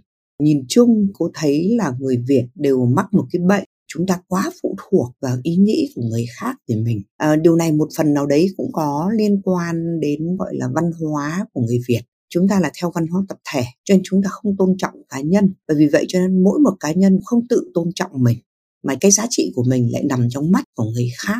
Chính vì vậy cho nên là nếu như mà mình có cố gắng đến mấy nhưng người khác không đánh giá thì mình cũng cảm thấy là cái cố gắng ấy của mình là vứt đi, không giải quyết được vấn đề gì cả. Thì về việc này, cô nhớ là hồi trước cô có đọc một cái câu chuyện trên youtube của một người mỹ thì ông ấy có kể chuyện là về một người thầy mà đem một cái tờ 100 đô lên trên lớp và xong đó thì ông ấy dơ cho mọi người xem và ông ấy bảo có ai muốn tờ này không? Thì tất cả mọi người đều giơ tay nói là muốn. Ừ. thế xong rồi thì là ông này ông đem nước ông ấy đổ đổ trên tờ tiền đấy nhem nước hết cả xong hỏi có ai muốn không? Thì mọi người vẫn có người nói là muốn. Thế trong đó lúc ông ấy đem nó rơi ném xuống đất lấy chân dây xéo lên bẩn thỉu nhầu nát hết ông hỏi là có muốn không? Thì mọi người vẫn trả lời là muốn. Thì ông bảo là từ cái này rút ra là cái gì? Bởi vì rằng là ngân hàng hay là tất cả cửa hàng vẫn chấp nhận tờ tiền miễn là nó là tiền thật cái giá trị về để chi tiêu của nó vẫn còn nguyên. Cho nên là cái này đối với con người cũng vậy. Tức là nếu như chúng ta ý thức được những cái giá trị nội tại của mình, chúng ta ý thức được cái gì là đúng, là sai, là bất biến trong con người mình, thì bên ngoài có nói gì đi nữa cũng vẫn không việc gì mà phải buồn phiền nhiều. Tất nhiên là nó cũng có buồn phiền, bởi vì có nhiều người chia sẻ với mình thì vẫn hơn. Nhưng mà trong trường hợp chúng ta ở sai chỗ giống như cái câu của người Việt Nam người ta nói rằng thì là trong cái xứ của những người cụt chân thì người mà có cả hai chân thành ra là người dị dạng. Nếu như mà chúng ta xác minh được rằng là việc có hai chân là chắc chắn tốt hơn việc có một chân thì không có gì phải buồn phiền về quan điểm của những kẻ chỉ có một chân. Chúng ta hãy đi tìm nơi mà mình có thể phát huy được cái giá trị của mình. Cái vấn đề mà lớn nhất cho một nền giáo dục theo quan điểm của cô dù là đó là giáo dục gia đình hay là giáo dục của nhà trường tức là cần phải giúp con người khám phá ra được bản thân mình ừ. và phát triển cái phần tốt trong mỗi con người để cho người ta trở thành cái phiên bản tốt nhất của chính mình chứ không phải là lại đi so sánh mình với người khác.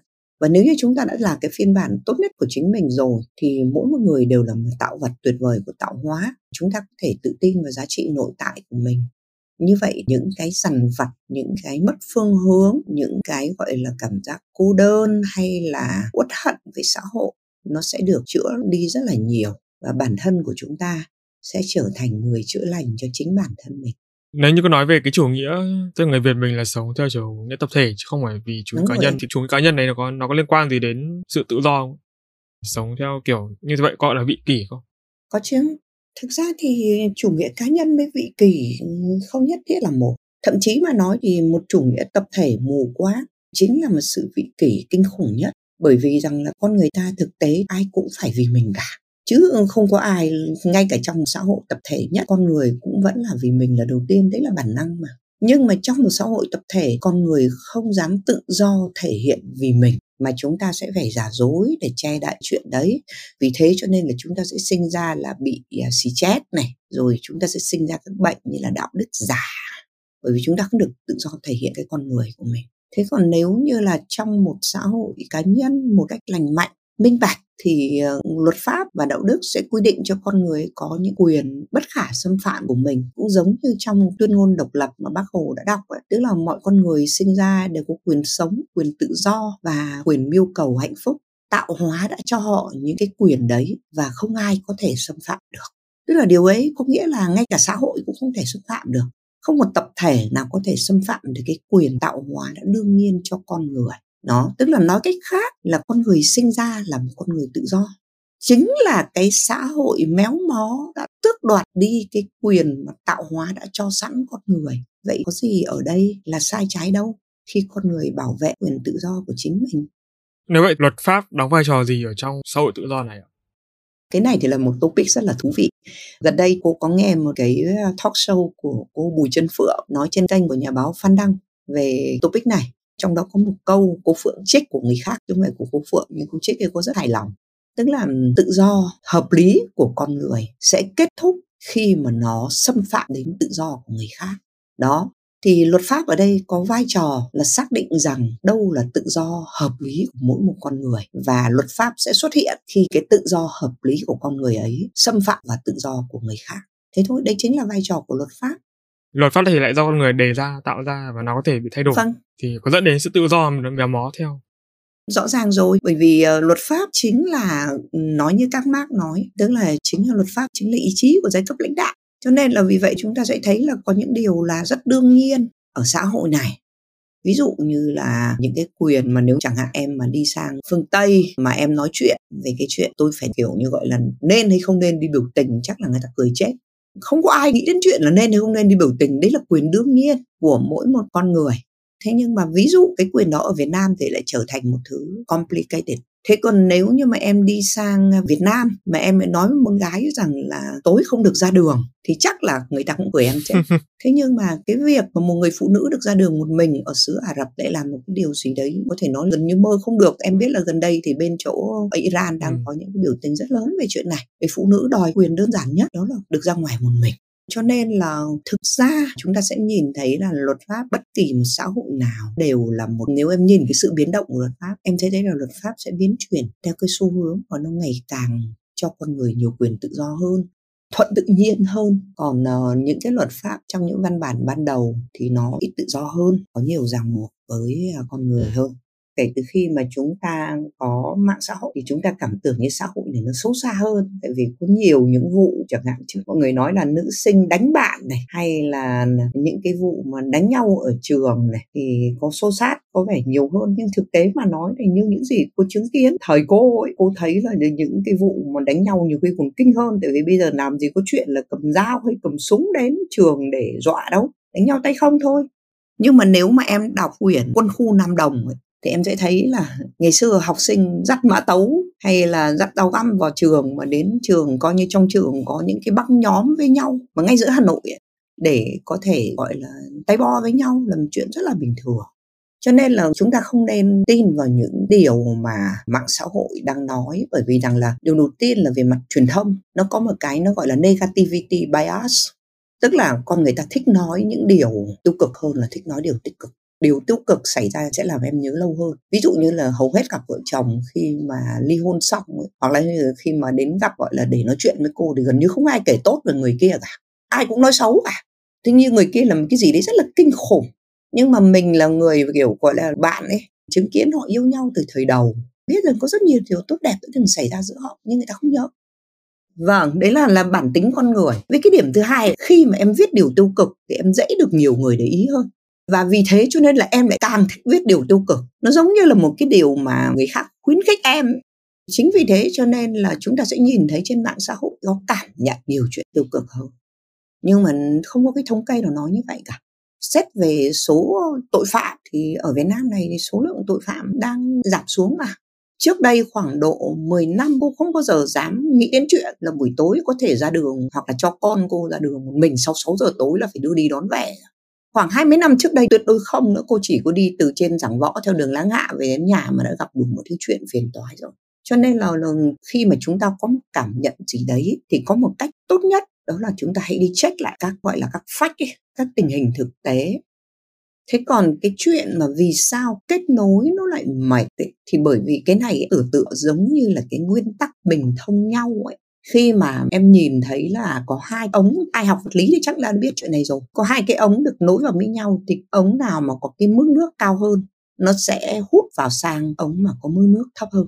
Chính vì vậy cho nên chúng ta sẽ thấy có người mà nó gọi là có năng lượng tích cực và có năng lượng tiêu cực ấy. Khi mà chúng ta gặp một người có năng lượng tích cực, giống như là người có cái mức nước cao hơn mình, và khi mà họ thật tâm chia sẻ với mình thì mình sẽ cảm thấy là cái mức nước trong mình nó được nâng lên ngược lại là nếu như chúng ta gặp những người mà có năng lượng tiêu cực thì cái mức nước trong lòng chúng ta, năng lượng lòng chúng ta nó sẽ bị hút đi. Và như vậy thì chúng ta sẽ cảm thấy rất là mệt mỏi. Chính vì vậy cho nên các cả các sách tâm lý điều đầu tiên là ví dụ như thế này. Em mà đi làm giáo viên hay em đi làm tư vấn, em chắc chắn là sẽ luôn luôn gặp những người cần giúp đỡ. Trong trường hợp những người cần giúp đỡ thế thì chắc chắn rằng là em sẽ phải mất năng lượng cho họ. Vì thế cái chuyện mà em cảm thấy burnout là một chuyện bình thường nhưng mà nếu như em là một người mà đi gặp bác sĩ tâm lý hay đi gặp tư vấn viên thì em sẽ thấy là sau đó thường nếu đó là bác sĩ tâm lý tốt thì em sẽ cảm thấy là trong người mình khỏe hơn. Cho nên là mình phải lắng nghe bản thân của mình. Không chỉ là nghe cơ thể, mình phải lắng nghe tinh thần của mình để xem là cái mức mà mình có thể chấp nhận được là đến đâu. Tại vì một khi mà em muốn giúp người khác hay là em muốn sáng tạo thì nó chỉ có thể làm được khi bản thân em còn năng lượng nếu bản thân em không còn năng lượng thì em sẽ chia sớt cái sự tiêu cực ấy sang cho người khác. Có nghĩa là khi cái mức nước của em mà nó giảm xuống thì đồng thời cái sự hững hụt trong lòng em nó sẽ tăng lên. Và như vậy thì khi em nói chuyện, em kết nối với người khác, cái sự hững hụt trong lòng em nó sẽ lan sang cho những người ấy. Có nghĩa là em không giúp gì được cho người ta, em làm cho bản thân em trở nên mệt mỏi, cả hai bên chả ai được gì.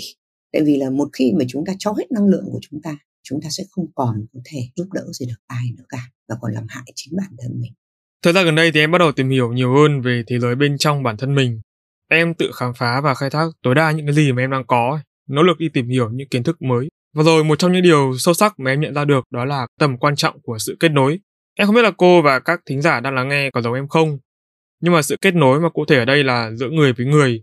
Nó ảnh hưởng trực tiếp đến những cái hệ giá trị mà bản thân mình đang quan tâm. Nhiều lúc em cảm thấy mình bị mất năng lượng vì kết nối quá nhiều với tần suất quá là dày đặc.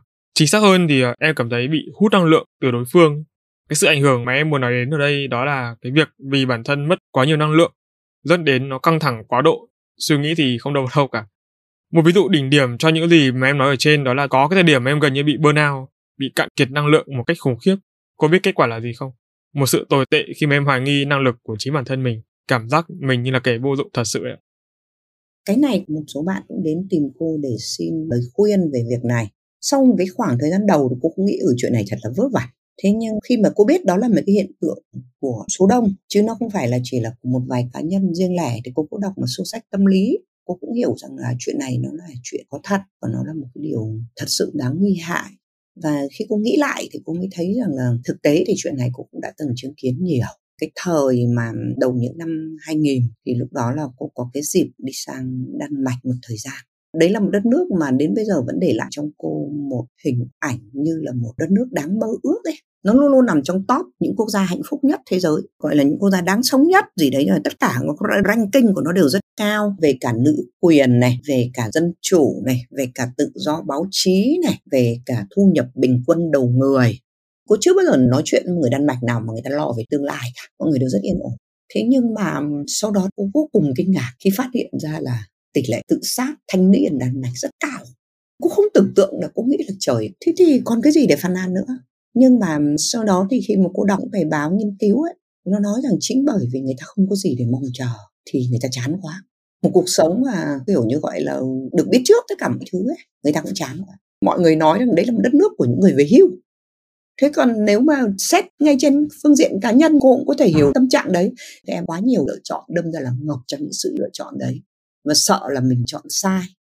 Nói qua một chút về cái sự áp lực ấy thì em đình chỉ lại một chút về sự rõ ràng tức là nhiều người ở đây nói cụ thể hơn là Gen Z so với Gen X và Gen Y tại vì như cô thấy là bây giờ bọn em có quá nhiều cơ hội có quá nhiều sự lựa chọn. Thì vô hình chung gây ra những sự áp lực giữa bạn bè với nhau có thể do tranh lệch đồng nhiều như cô nói ở đầu là hoàn cảnh gia đình từng người đúng là cái sự áp lực này nó nó như cô nói đấy là nó không đáng để mình thật sự nếu như nhìn vào thực tế thì nó không đáng để mình phải bận tâm.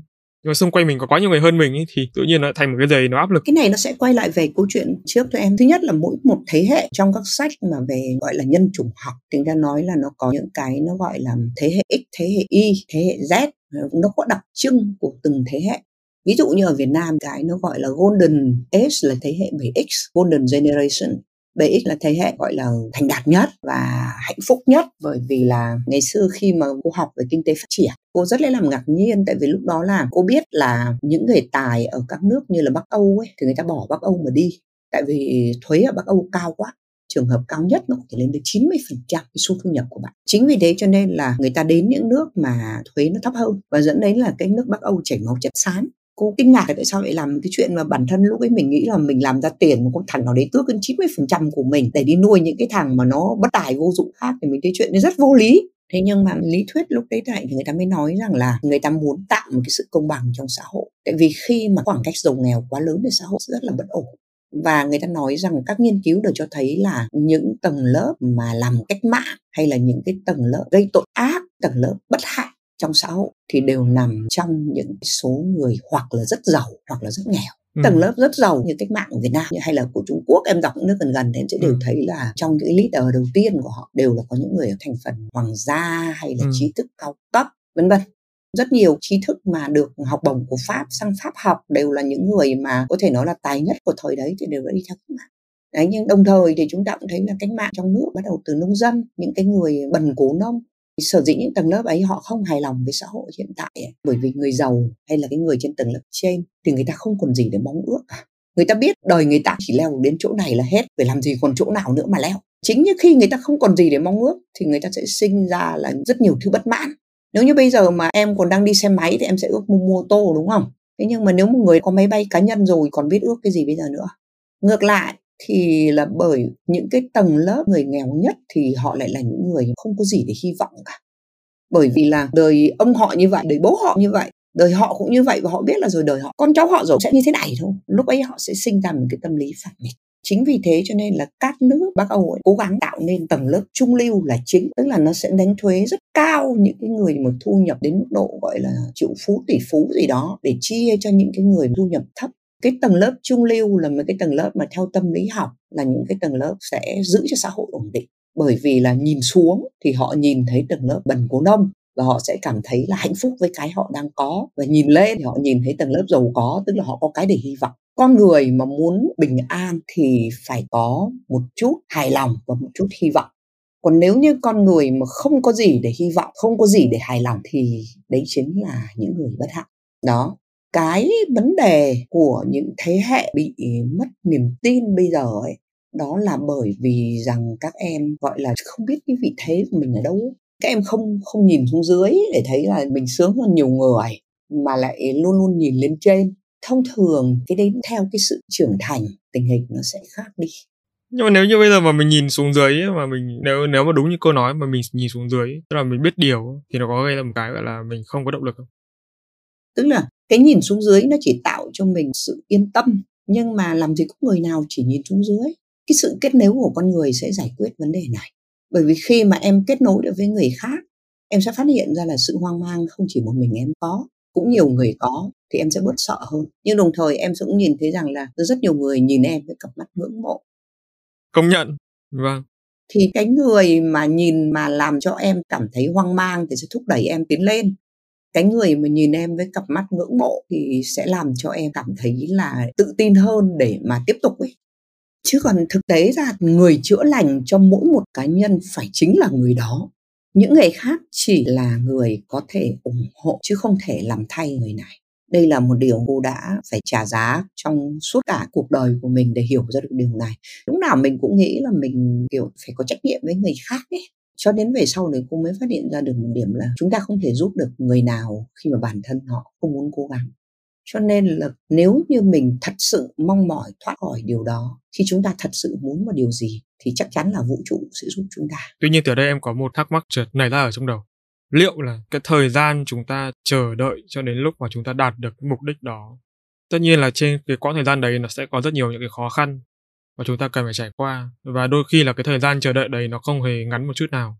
Em đã từng có những cái khoảng thời gian mà phải chờ đợi cho đến khi mà mình đạt được một cái điều mình mong muốn. Trước đó nó có một khoảng thời gian rất là tồi tệ, cái anh em cũng đã vượt qua rồi. Nhưng mà cái vượt qua của em là đợi cho đi qua thôi. Còn cái quá trình trạng thái của em lúc đó nó không hề ổn một chút nào. Thì đối với cô ấy, làm thế nào để mình tốt hơn mỗi ngày? Để vượt qua những cái tháng ngày mà người ta vẫn thường nói là những tháng ngày trông tranh của cuộc đời em cũng biết là tuổi trẻ thì dễ hoang mang ấy. Nó, và chúng ta cũng có tất cả những cái gánh nặng khác của một người trẻ như là yêu đương, cảm giác là thua kém so với bạn bè cùng lứa.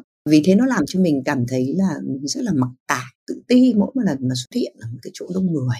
Nếu mà trong cuộc sống riêng tư nó cũng có những cái biến động gì đấy nữa thì lúc ấy nó rất là tuyệt vọng. Cô cảm tưởng như lúc ấy mình một cái thứ gì đấy mà vô cùng thua kém là một cái gì đó mà không ai thèm quan tâm, không ai thèm để ý ấy.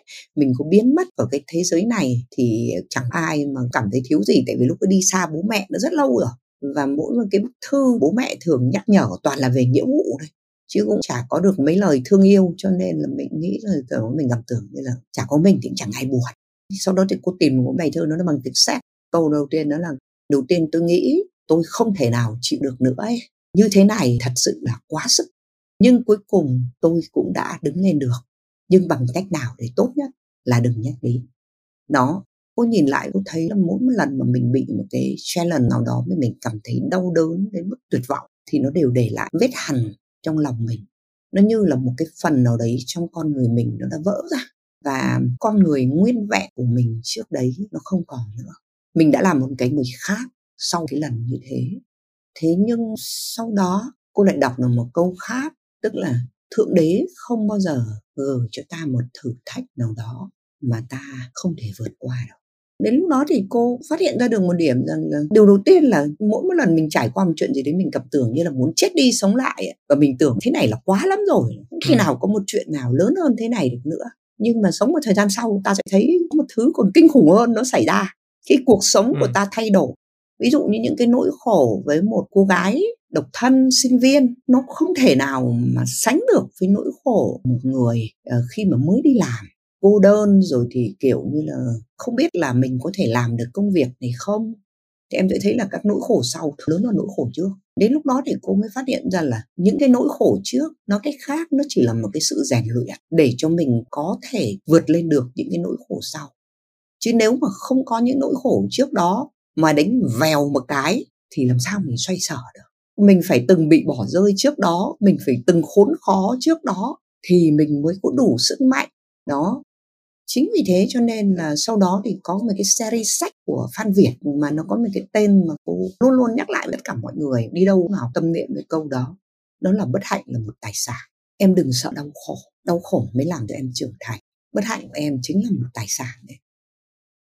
Những thứ mà cô đã trải qua, nó đã rất là tệ sau này cô không nghĩ là có nỗi khổ nào có thể lớn hơn những nỗi khổ mình đã từng trải qua.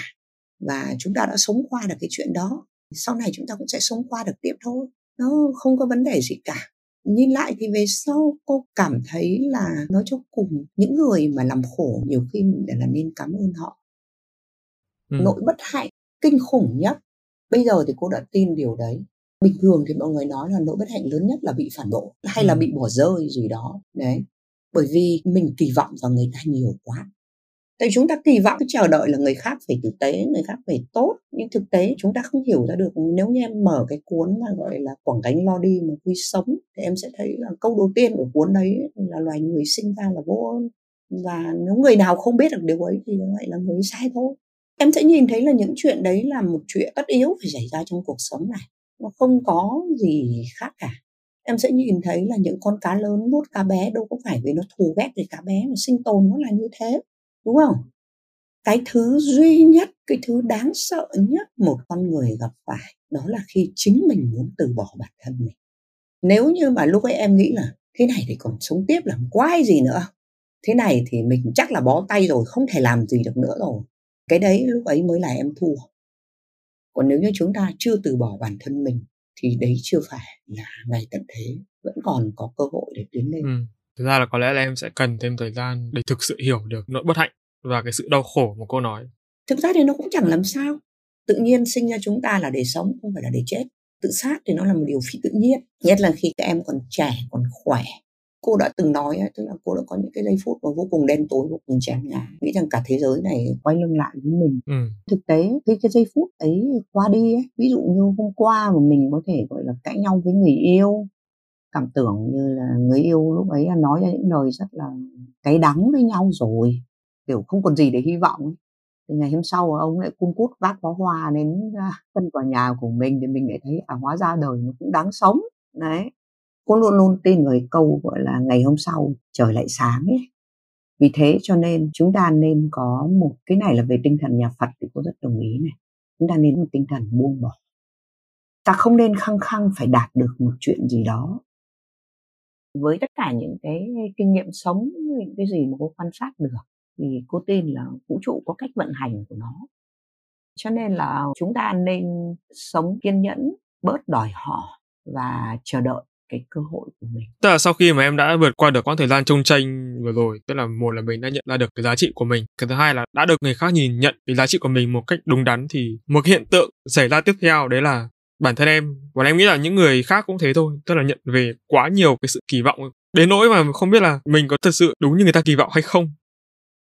Cái vấn đề của em và cái vấn đề của rất nhiều người mà cô đã từng được tiếp xúc đều giống nhau tức là chúng ta đều luôn luôn soi chiếu mình vào người khác chứ chúng ta không soi chiếu mình vào một cái hệ giá trị khách quan nào đó.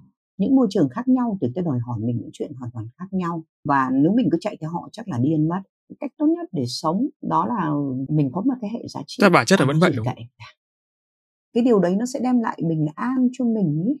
người khác kỳ vọng gì ở mình hay không kỳ vọng gì ở mình đều là việc của người ta vì thế cho nên cô không thích những người khen mình hay cái gì á, hay là cô cũng không thích bị được người khác thần tượng tại vì cô không muốn ai kỳ vọng gì ở cô cả. Trong tiếng hán có một câu nó gọi là thiên sinh hữu tài, tất hữu dụng em mà có khả năng thế nào rồi người ta cũng phải sẽ tìm được đến em. Nếu như mà cái giá trị của em, cái tài năng của em chỉ là ảo, trước sau gì chuyện đấy nó cũng sẽ lộ ra. Người ta có khen hay chê em, chuyện đấy không quan trọng quan trọng là bản thân em như thế nào. Nếu như chỗ này chê em thì em mới đi kiếm một chỗ khác mà người ta có thể nhìn thấy được giá trị của em. Những cái người mà kỳ vọng ở mình thực tế mà nói lại là những người thực rất có thể là những nhà tuyển dụng cũng rất là không tốt. Người ta sẽ cố gắng thổi em lên để người ta đòi hỏi nhiều hơn ở em. Đấy, cho nên cái câu mà người ta nói là, ví dụ như là cái chuyện mà người ta nói là phụ nữ Việt Nam giỏi về nước đảm việc nhà đấy chính là một câu khen cho chết. Thế giới này có ai yêu cầu phụ nữ nhiều thế đâu? Nó cũng như vậy thôi mà em ví dụ như là một cái công ty này sở dĩ ừ, nếu mà người ta trân trọng em thật em hãy nhìn vào đãi ngộ. Nếu đãi ngộ của em thật sự cũng tốt thì tức là người ta tin em thật. Còn nếu như người ta nói thế thôi nhưng đãi ngộ trả ra làm sao cả thì đấy là khen cho chết. Bớt để ý những lời người khác hãy nhìn việc người ta làm. Vâng, đến đây thì xin phép cô Hoàng Ánh cũng như là các quý thính giả là nghe một phút quảng cáo về kênh podcast thứ hai của Ba Chấm. Đây là làm podcast không? Alo alo, bạn ơi biết gì chưa? Ba Chấm đã có một kênh phụ mang tên Làm podcast không rồi đó. Làm podcast không là nơi Ba Chấm chia sẻ những kinh nghiệm, kỹ năng được đúc kết từ quá trình trải nghiệm của kênh kể từ khi thành lập cho đến thời điểm hiện tại. Dựa trên giá trị thật từ trải nghiệm thật Ba chấm mong muốn mỗi quý thính giả khi lắng nghe kênh sẽ có thêm kiến thức, động lực để xây dựng và phát triển kênh podcast cho riêng mình.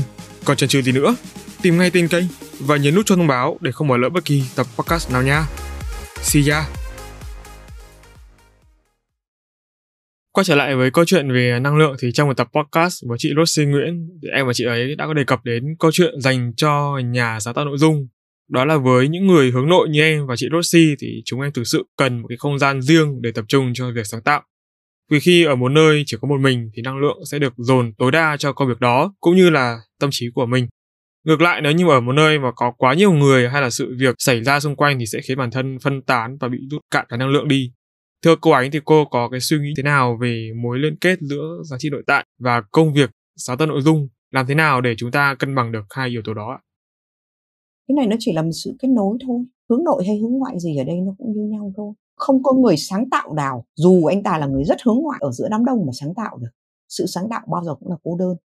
Ngày xưa khi mà người ta hỏi là tại sao mà khi mới thất tình ấy thì ông lại không có bài thơ hay cái gì đâu cả mà tất cả những cái bài thơ về thất tình hay yêu đương gì đấy thì đều là xảy ra sau đấy. Thì có một nhà thơ rất nổi tiếng mà cô quên tên rồi ông đã trả lời rằng là thơ ca chính là việc nhớ lại cảm xúc trong tĩnh lặng. Cho nên khi em ở giữa đám đông thì không ai làm được cái gì cả kể cả những người diễn thuyết người ta cần có đám đông để khích lệ nói hay hơn. Nhưng cái nội dung để người ta nói được lúc ấy nó đều phải hình thành từ sự tĩnh lặng.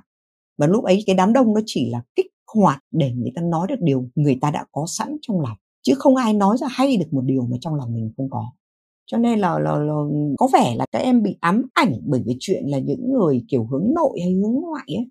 Hướng nội hay hướng ngoại đều là có những cái quy luật chung cho con người nó chỉ là cách thể hiện có thể khác nhau thôi, chứ nó như nhau cả thôi em. Chúng ta không được dán nhãn con người.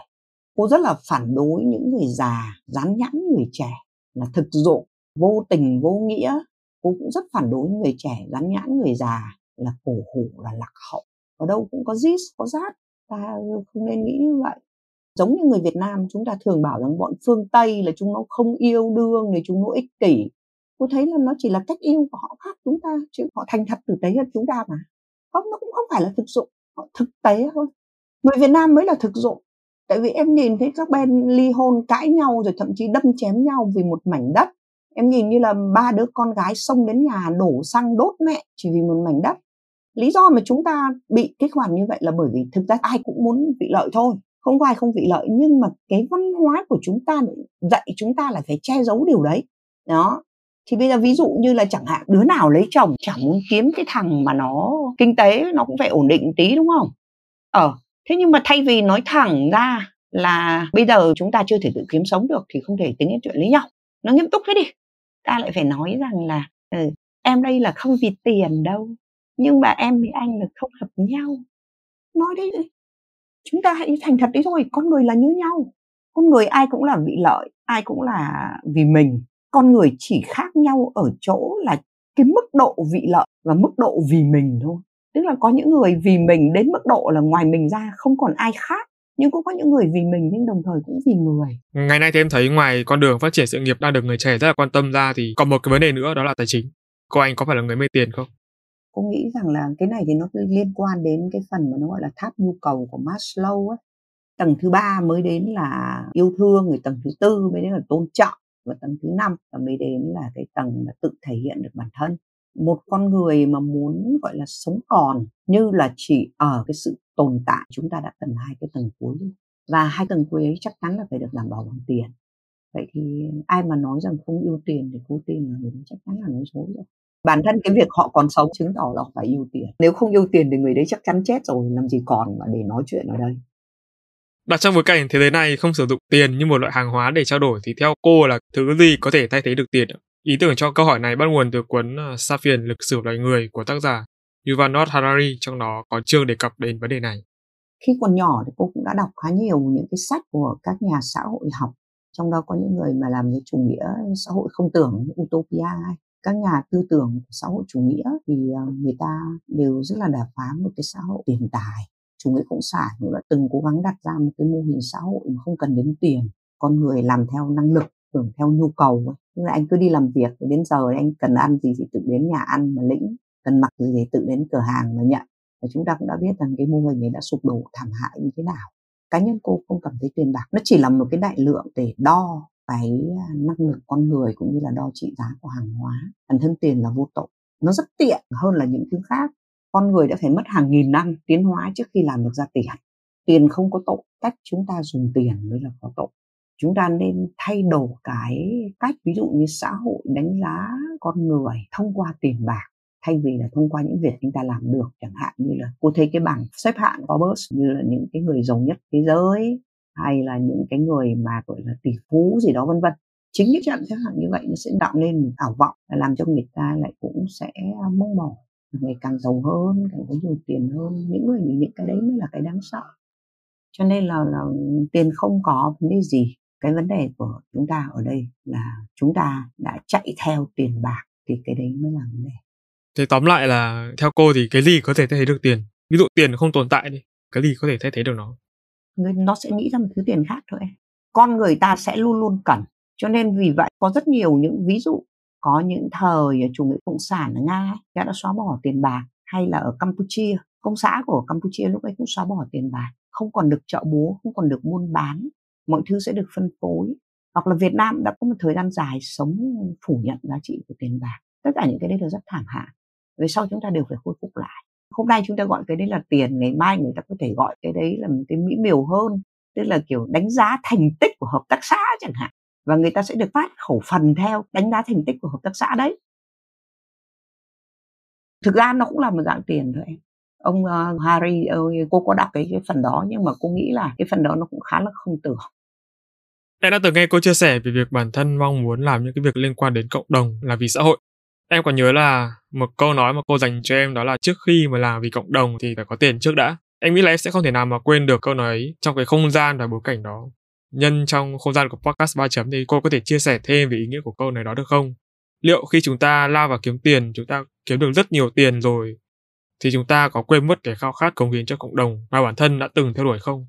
Liệu chúng ta có bị biến chất, tha hóa bởi cam dỗ của đồng tiền và quyền lực không? Em nghĩ đây là một câu chuyện mà bất kỳ người trẻ nào cũng muốn lắng nghe, để từ đó phần nào muốn rút ra được cái giá trị thật sự của cuộc sống sở dĩ mà cô nói với em như vậy là bởi vì rằng là cái phần mà em muốn làm về cộng đồng, nó là cái phần cái đỉnh trên cùng của tham Maslow đó. Nếu như mà em mà có học CSA tức là về trách nhiệm xã hội của doanh nghiệp, em cũng biết là cái tầng làm từ thiện, nó cũng là cái tầng trên cùng của doanh nghiệp. Để mà sống còn ở doanh nghiệp đầu tiên là cũng phải kiếm được tiền.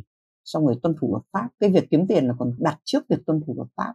Thế nếu người ta không kiếm được tiền thì em đừng hy vọng người ta sẽ tuân thủ luật pháp. Sau đó thì rồi người ta mới đến là cái chuyện là biết chia sẻ và cái ừ. cùng mới là đến từ thiện.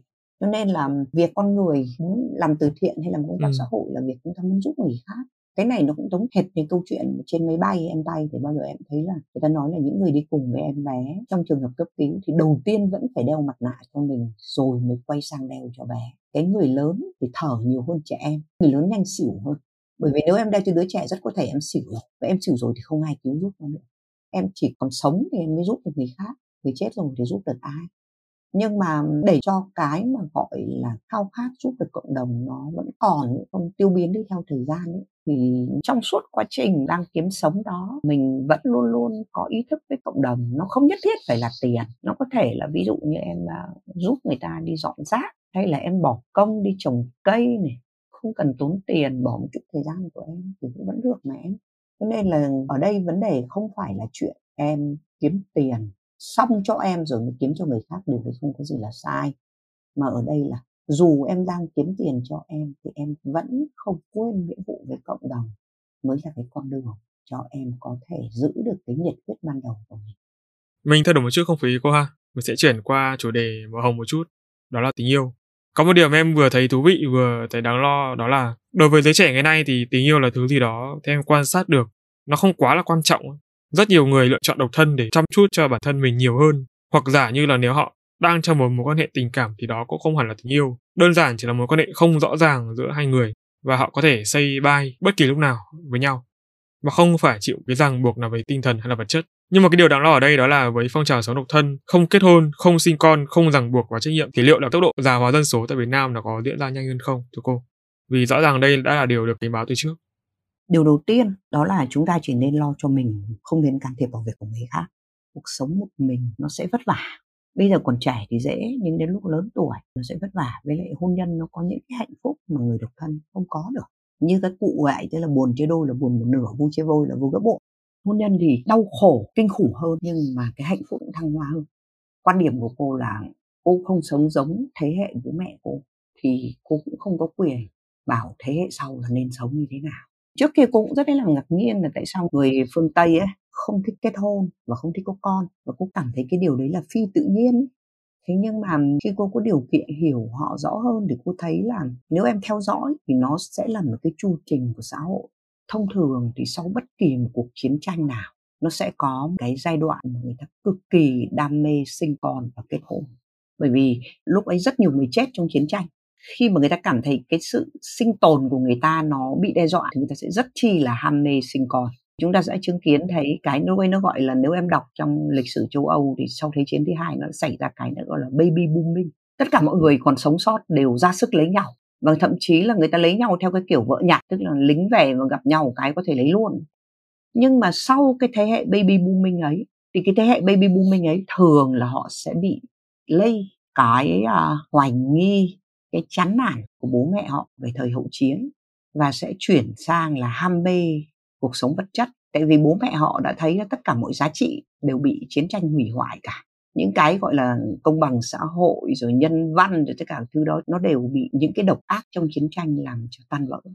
Và người ta sẽ dạy con người ta một cái cái tư duy nó khá là tiêu cực và ngắn hạn. Thì người ta không tin vào những thứ xa vời cái nữa. Thì cái thế hệ baby booming ấy sẽ sinh ra cái đám hippie của thập kỷ 60 đó em. 60 70 cái đám đó là nó sẽ không thích kết hôn, cũng không thích sinh con nó sẽ chống lại xã hội và cái hippie đó kiểu gọi là sẽ không muốn tuân theo khuôn khổ gì cả. Nhưng mà sau khi mà sống như thế một thời gian cho đến độ khoảng uh, cái thế hệ đấy nó già rồi đến uh, những năm 90 của thế kỷ thứ 20 thì người ta lại thấy là sống vậy không ổn quá. Ừ. bởi vì là người ta sẽ thấy là đời tuy thế thì sống hai mình nó vẫn vui hơn. Và lúc ấy thì kiểu như là chết bớt rồi á lại bắt đầu thấy có nhu cầu có con cuối 90 đầu 2000 thì châu Âu lại bắt đầu quay trở về muốn kết hôn, muốn sinh con. Em nhìn thấy đại dịch vừa rồi thì những cái đứa con trước đấy đều không muốn sống với gia đình. Những cái người mà trước đấy không muốn kết hôn, trong thời gian đại dịch thì người ta đều co lại sống với nhau, con cái lại quay về với bố mẹ, vợ chồng lại quay về với nhau. Nó là những cái quy luật của xã hội vì Việt Nam mình là nó bắt đầu đây là thời hậu chiến của sau 75 thì em sẽ thấy là cái khoảng từ coi như đến 7x, 8x, 9x đấy thì là bắt đầu baby booming. Chúng ta sẽ đẻ một đống chúng ta sẽ lại truyền cho con chúng ta. Các em bây giờ đang trong cái thế hệ đấy đang cảm thấy mất phương hướng mất giá trị đạo đức rồi ham muốn về cái hưởng thụ tức thời. Nhưng thời gian này rồi nó sẽ qua đi thì nó có một cái quy luật tự nhiên nó sẽ có những cái giai đoạn nó xuống và sẽ có những giai đoạn nó lên. Nói một cách khác nữa nếu nhìn chúng ta nhìn xa hơn thì con người cũng chả phải là cái gì trong cái vũ trụ này cả. Em tin là trong cái kịch bản này có những câu chuyện, câu hỏi mà em không thể chia sẻ ở một nơi nào khác hoặc là bất kỳ một ai khác. Có lẽ đó cũng là lý do vì sao mà kịch bản này nó lại dài đến vậy vì là cái sự tin tưởng của em dành cho cô vâng và cũng là cảm ơn sự kiên nhẫn của em tại vì không phải ai cũng ngồi nghe đến thứ làm nhảm mà có thể nói là cái suy nghĩ khá là khác thường mà cô nói ở đây. Em còn những bạn nào mà hiểu thì phải cảm ơn cô rất là nhiều Vâng ạ, và trong những cái giây phút cuối cùng này thì em có một câu hỏi muốn dành cho cô đó là nếu ngày mai mà cô không còn có mặt trên cõi đời này nữa thì cô sẽ mong muốn để lại điều gì? Cô sẽ mong là mọi người nhớ về cô như là một người mà đã từng để lại một chút lòng tốt trên thế giới này. Cô không nghĩ mình là một người quan trọng gì cả. Ngày xưa cô rất thích câu của nguyễn công Chứ đã chót sinh ra trong trời đất ấy, phải có danh gì với núi sông ấy. hoặc là như cái câu của hồ xuân hương ấy, thân này ví đổi làm trai được thì sự anh hùng há bấy nhiêu. Cô tin vào điều đấy thật. Cô tin rằng là cô có thể làm tốt bất kỳ một điều nào mà người nam giới làm được cô không tin là cô có thể làm kém họ ít nhất là cô cũng thể làm được bằng họ. Thực tế đã chứng tỏ điều đấy. Nhưng mà cái câu của Nguyễn Công Trứ thì cô lại nghĩ về sự anh hùng nó khác về sau thì cô đặt câu khác đó là cuộc sống này quá khó khăn tại sao con người chúng ta lại không muốn why we don't try to please each other hãy làm cho người khác vui nhé? Đầu tiên thì cô cũng muốn là có một sự nghiệp gì đó một cái gì đó lẫy lừng. Nhưng mà về sau thì cô phát hiện ra là nhưng mà cái gì đó lẫy lừng đấy ấy, không chắc đã là điều cô mong muốn. Bởi vì là cái tiêu chí lẫy lừng của mỗi một thời kỳ khác nhau. Cô không mong muốn những cái điều như vậy nữa. Cô chỉ muốn là mọi người nhớ về cô như là một cái người mà có lòng tốt, có sự công bằng. Để những cái lúc mà người ta có cảm thấy là buồn hay cô đơn ấy, người ta có thể nhớ về cô với một chút niềm vui hay với một chút hy vọng gì đấy đã từng có một người cố gắng làm cho họ vui, cố gắng làm một điều tốt gì đấy dù nhỏ cho người khác. Cô chỉ muốn có như vậy. Cô không cần để là cô không muốn làm người lẫy lừng. Cái thời mà cô muốn làm người nổi tiếng đã qua rồi. Cô chỉ muốn là một người có thể tin cậy, có thể tìm đến khi mà họ gặp khó khăn, khi mà họ buồn. Và biết rằng mỗi một lời cô nói với họ là một lời thật lòng có khi nào mà chính vì cái tư tưởng của cô mà nó rất hợp lý đối với cái mà em đang xây dựng cho kênh podcast 3 chấm? Đó là cái việc nói một cách đơn giản ở ngoài là có thể nghe đi nghe lại nhiều lần nhưng mà để người ta nghe đi nghe lại nhiều lần thì chất lượng nội dung nó phải như thế nào đó? Người khách mời đó và người host phải có một cái gì đó để níu kéo họ, như cô nói đó. Tức là giúp được gì cho người đời nhớ đến mình như một người có lòng tốt.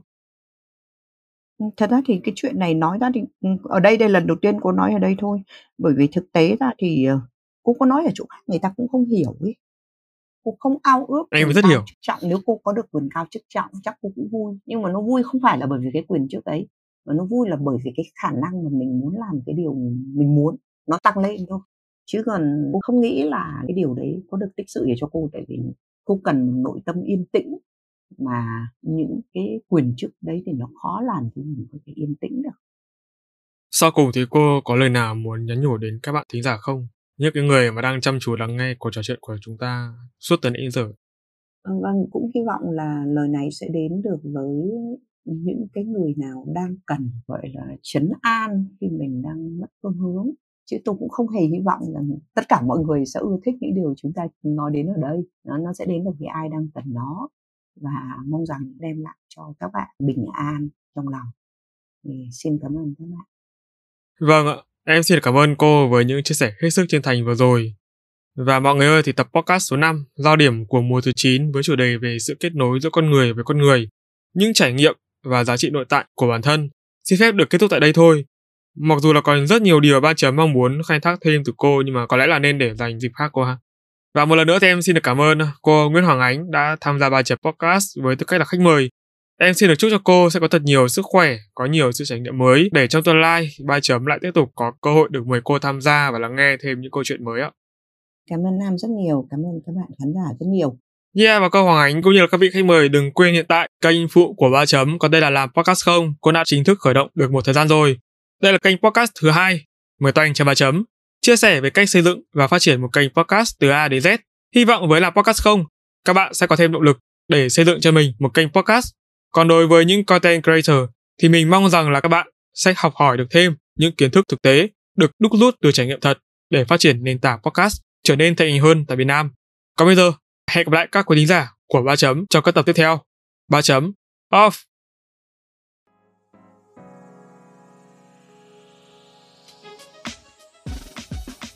Ở Việt Nam thì cũng nghĩ là cái nếu chúng ta mà không có tự do thì chúng ta chỉ không có tự do về mặt chính trị thôi. Tức là đấy là mới là cái tự do nguy hiểm. Còn những cái tự do khác chúng ta đều có đầy đủ mà.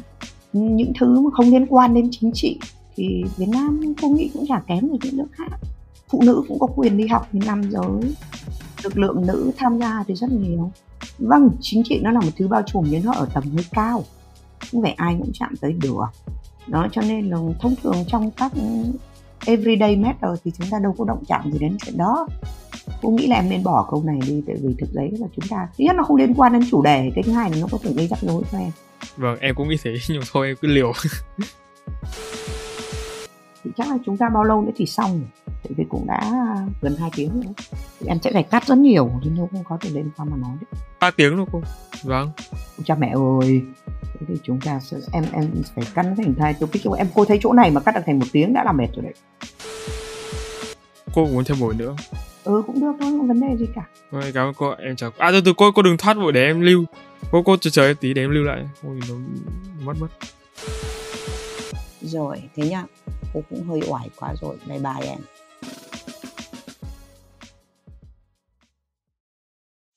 Trong tập tiếp theo ai sẽ là khách mời được mong chờ nhất.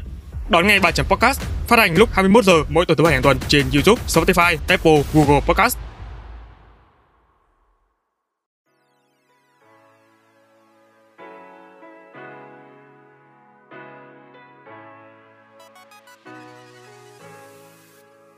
Anh nghĩ là bọn anh có nhiều kinh nghiệm hơn. Thực sự thì bọn anh phải làm được chứ. Ờ, nhưng mà liệu có làm được đến như bây giờ không? Hoặc là tức là anh thì anh quan điểm này này mình mà xây dựng cộng đồng ấy nó mất rất nhiều thời gian. Ví dụ như bọn anh mất 6 năm bao nhiêu năm? Sáu bảy năm ở với Spyroom thì nó mới được như bây giờ câu chuyện là liệu bây giờ anh gọi là đủ khả năng để chờ đợi cái thời gian đấy không? Bởi vì có những thứ không thể ép chín được. Anh tin là câu chuyện phát triển cộng đồng nó thực sự cần thời gian. Sau 6 năm có thể bọn anh vẫn làm được, hoặc có thể bọn anh làm tốt hơn, hoặc là bọn có thể bọn anh làm tệ hơn. Tức là đấy hoàn toàn là những cái câu hỏi bỏ ngỏ. Nhưng cái việc mà bọn anh có đủ khả năng để đi qua 6 năm gian khổ như kiểu bọn anh đã từng đi qua không ấy, thì anh khá chắc chắn là mệt đấy. Bởi vì ngày xưa mình cũng không vướng bận gì, cộng với là ngày xưa mình cũng tự tin, mình không biết sợ. Mình đâm đầu vào đá thì mình vẫn nghĩ là ok, chả vấn đề gì chứ như bây giờ à thì nó có những cái thứ gọi là vướng bận ấy, thì thực sự ờ, rất là khó để để mình có thể đi một cái con đường như ngày xưa mình đã từng đi.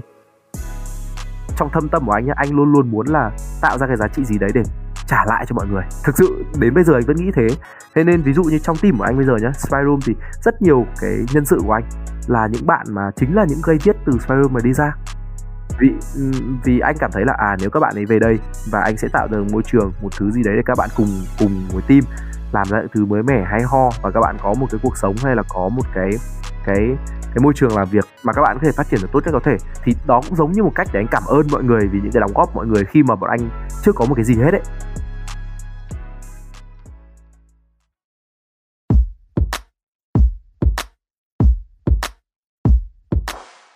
Cảm ơn các bạn đã lắng nghe bài chấm podcast.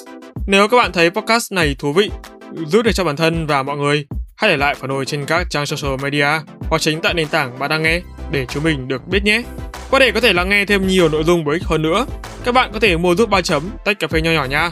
Việc làm nhỏ này của các bạn vô cùng cần thiết để ba chấm chúng mình có thể cải thiện tốt hơn nữa chất lượng các tập podcast trong tương lai.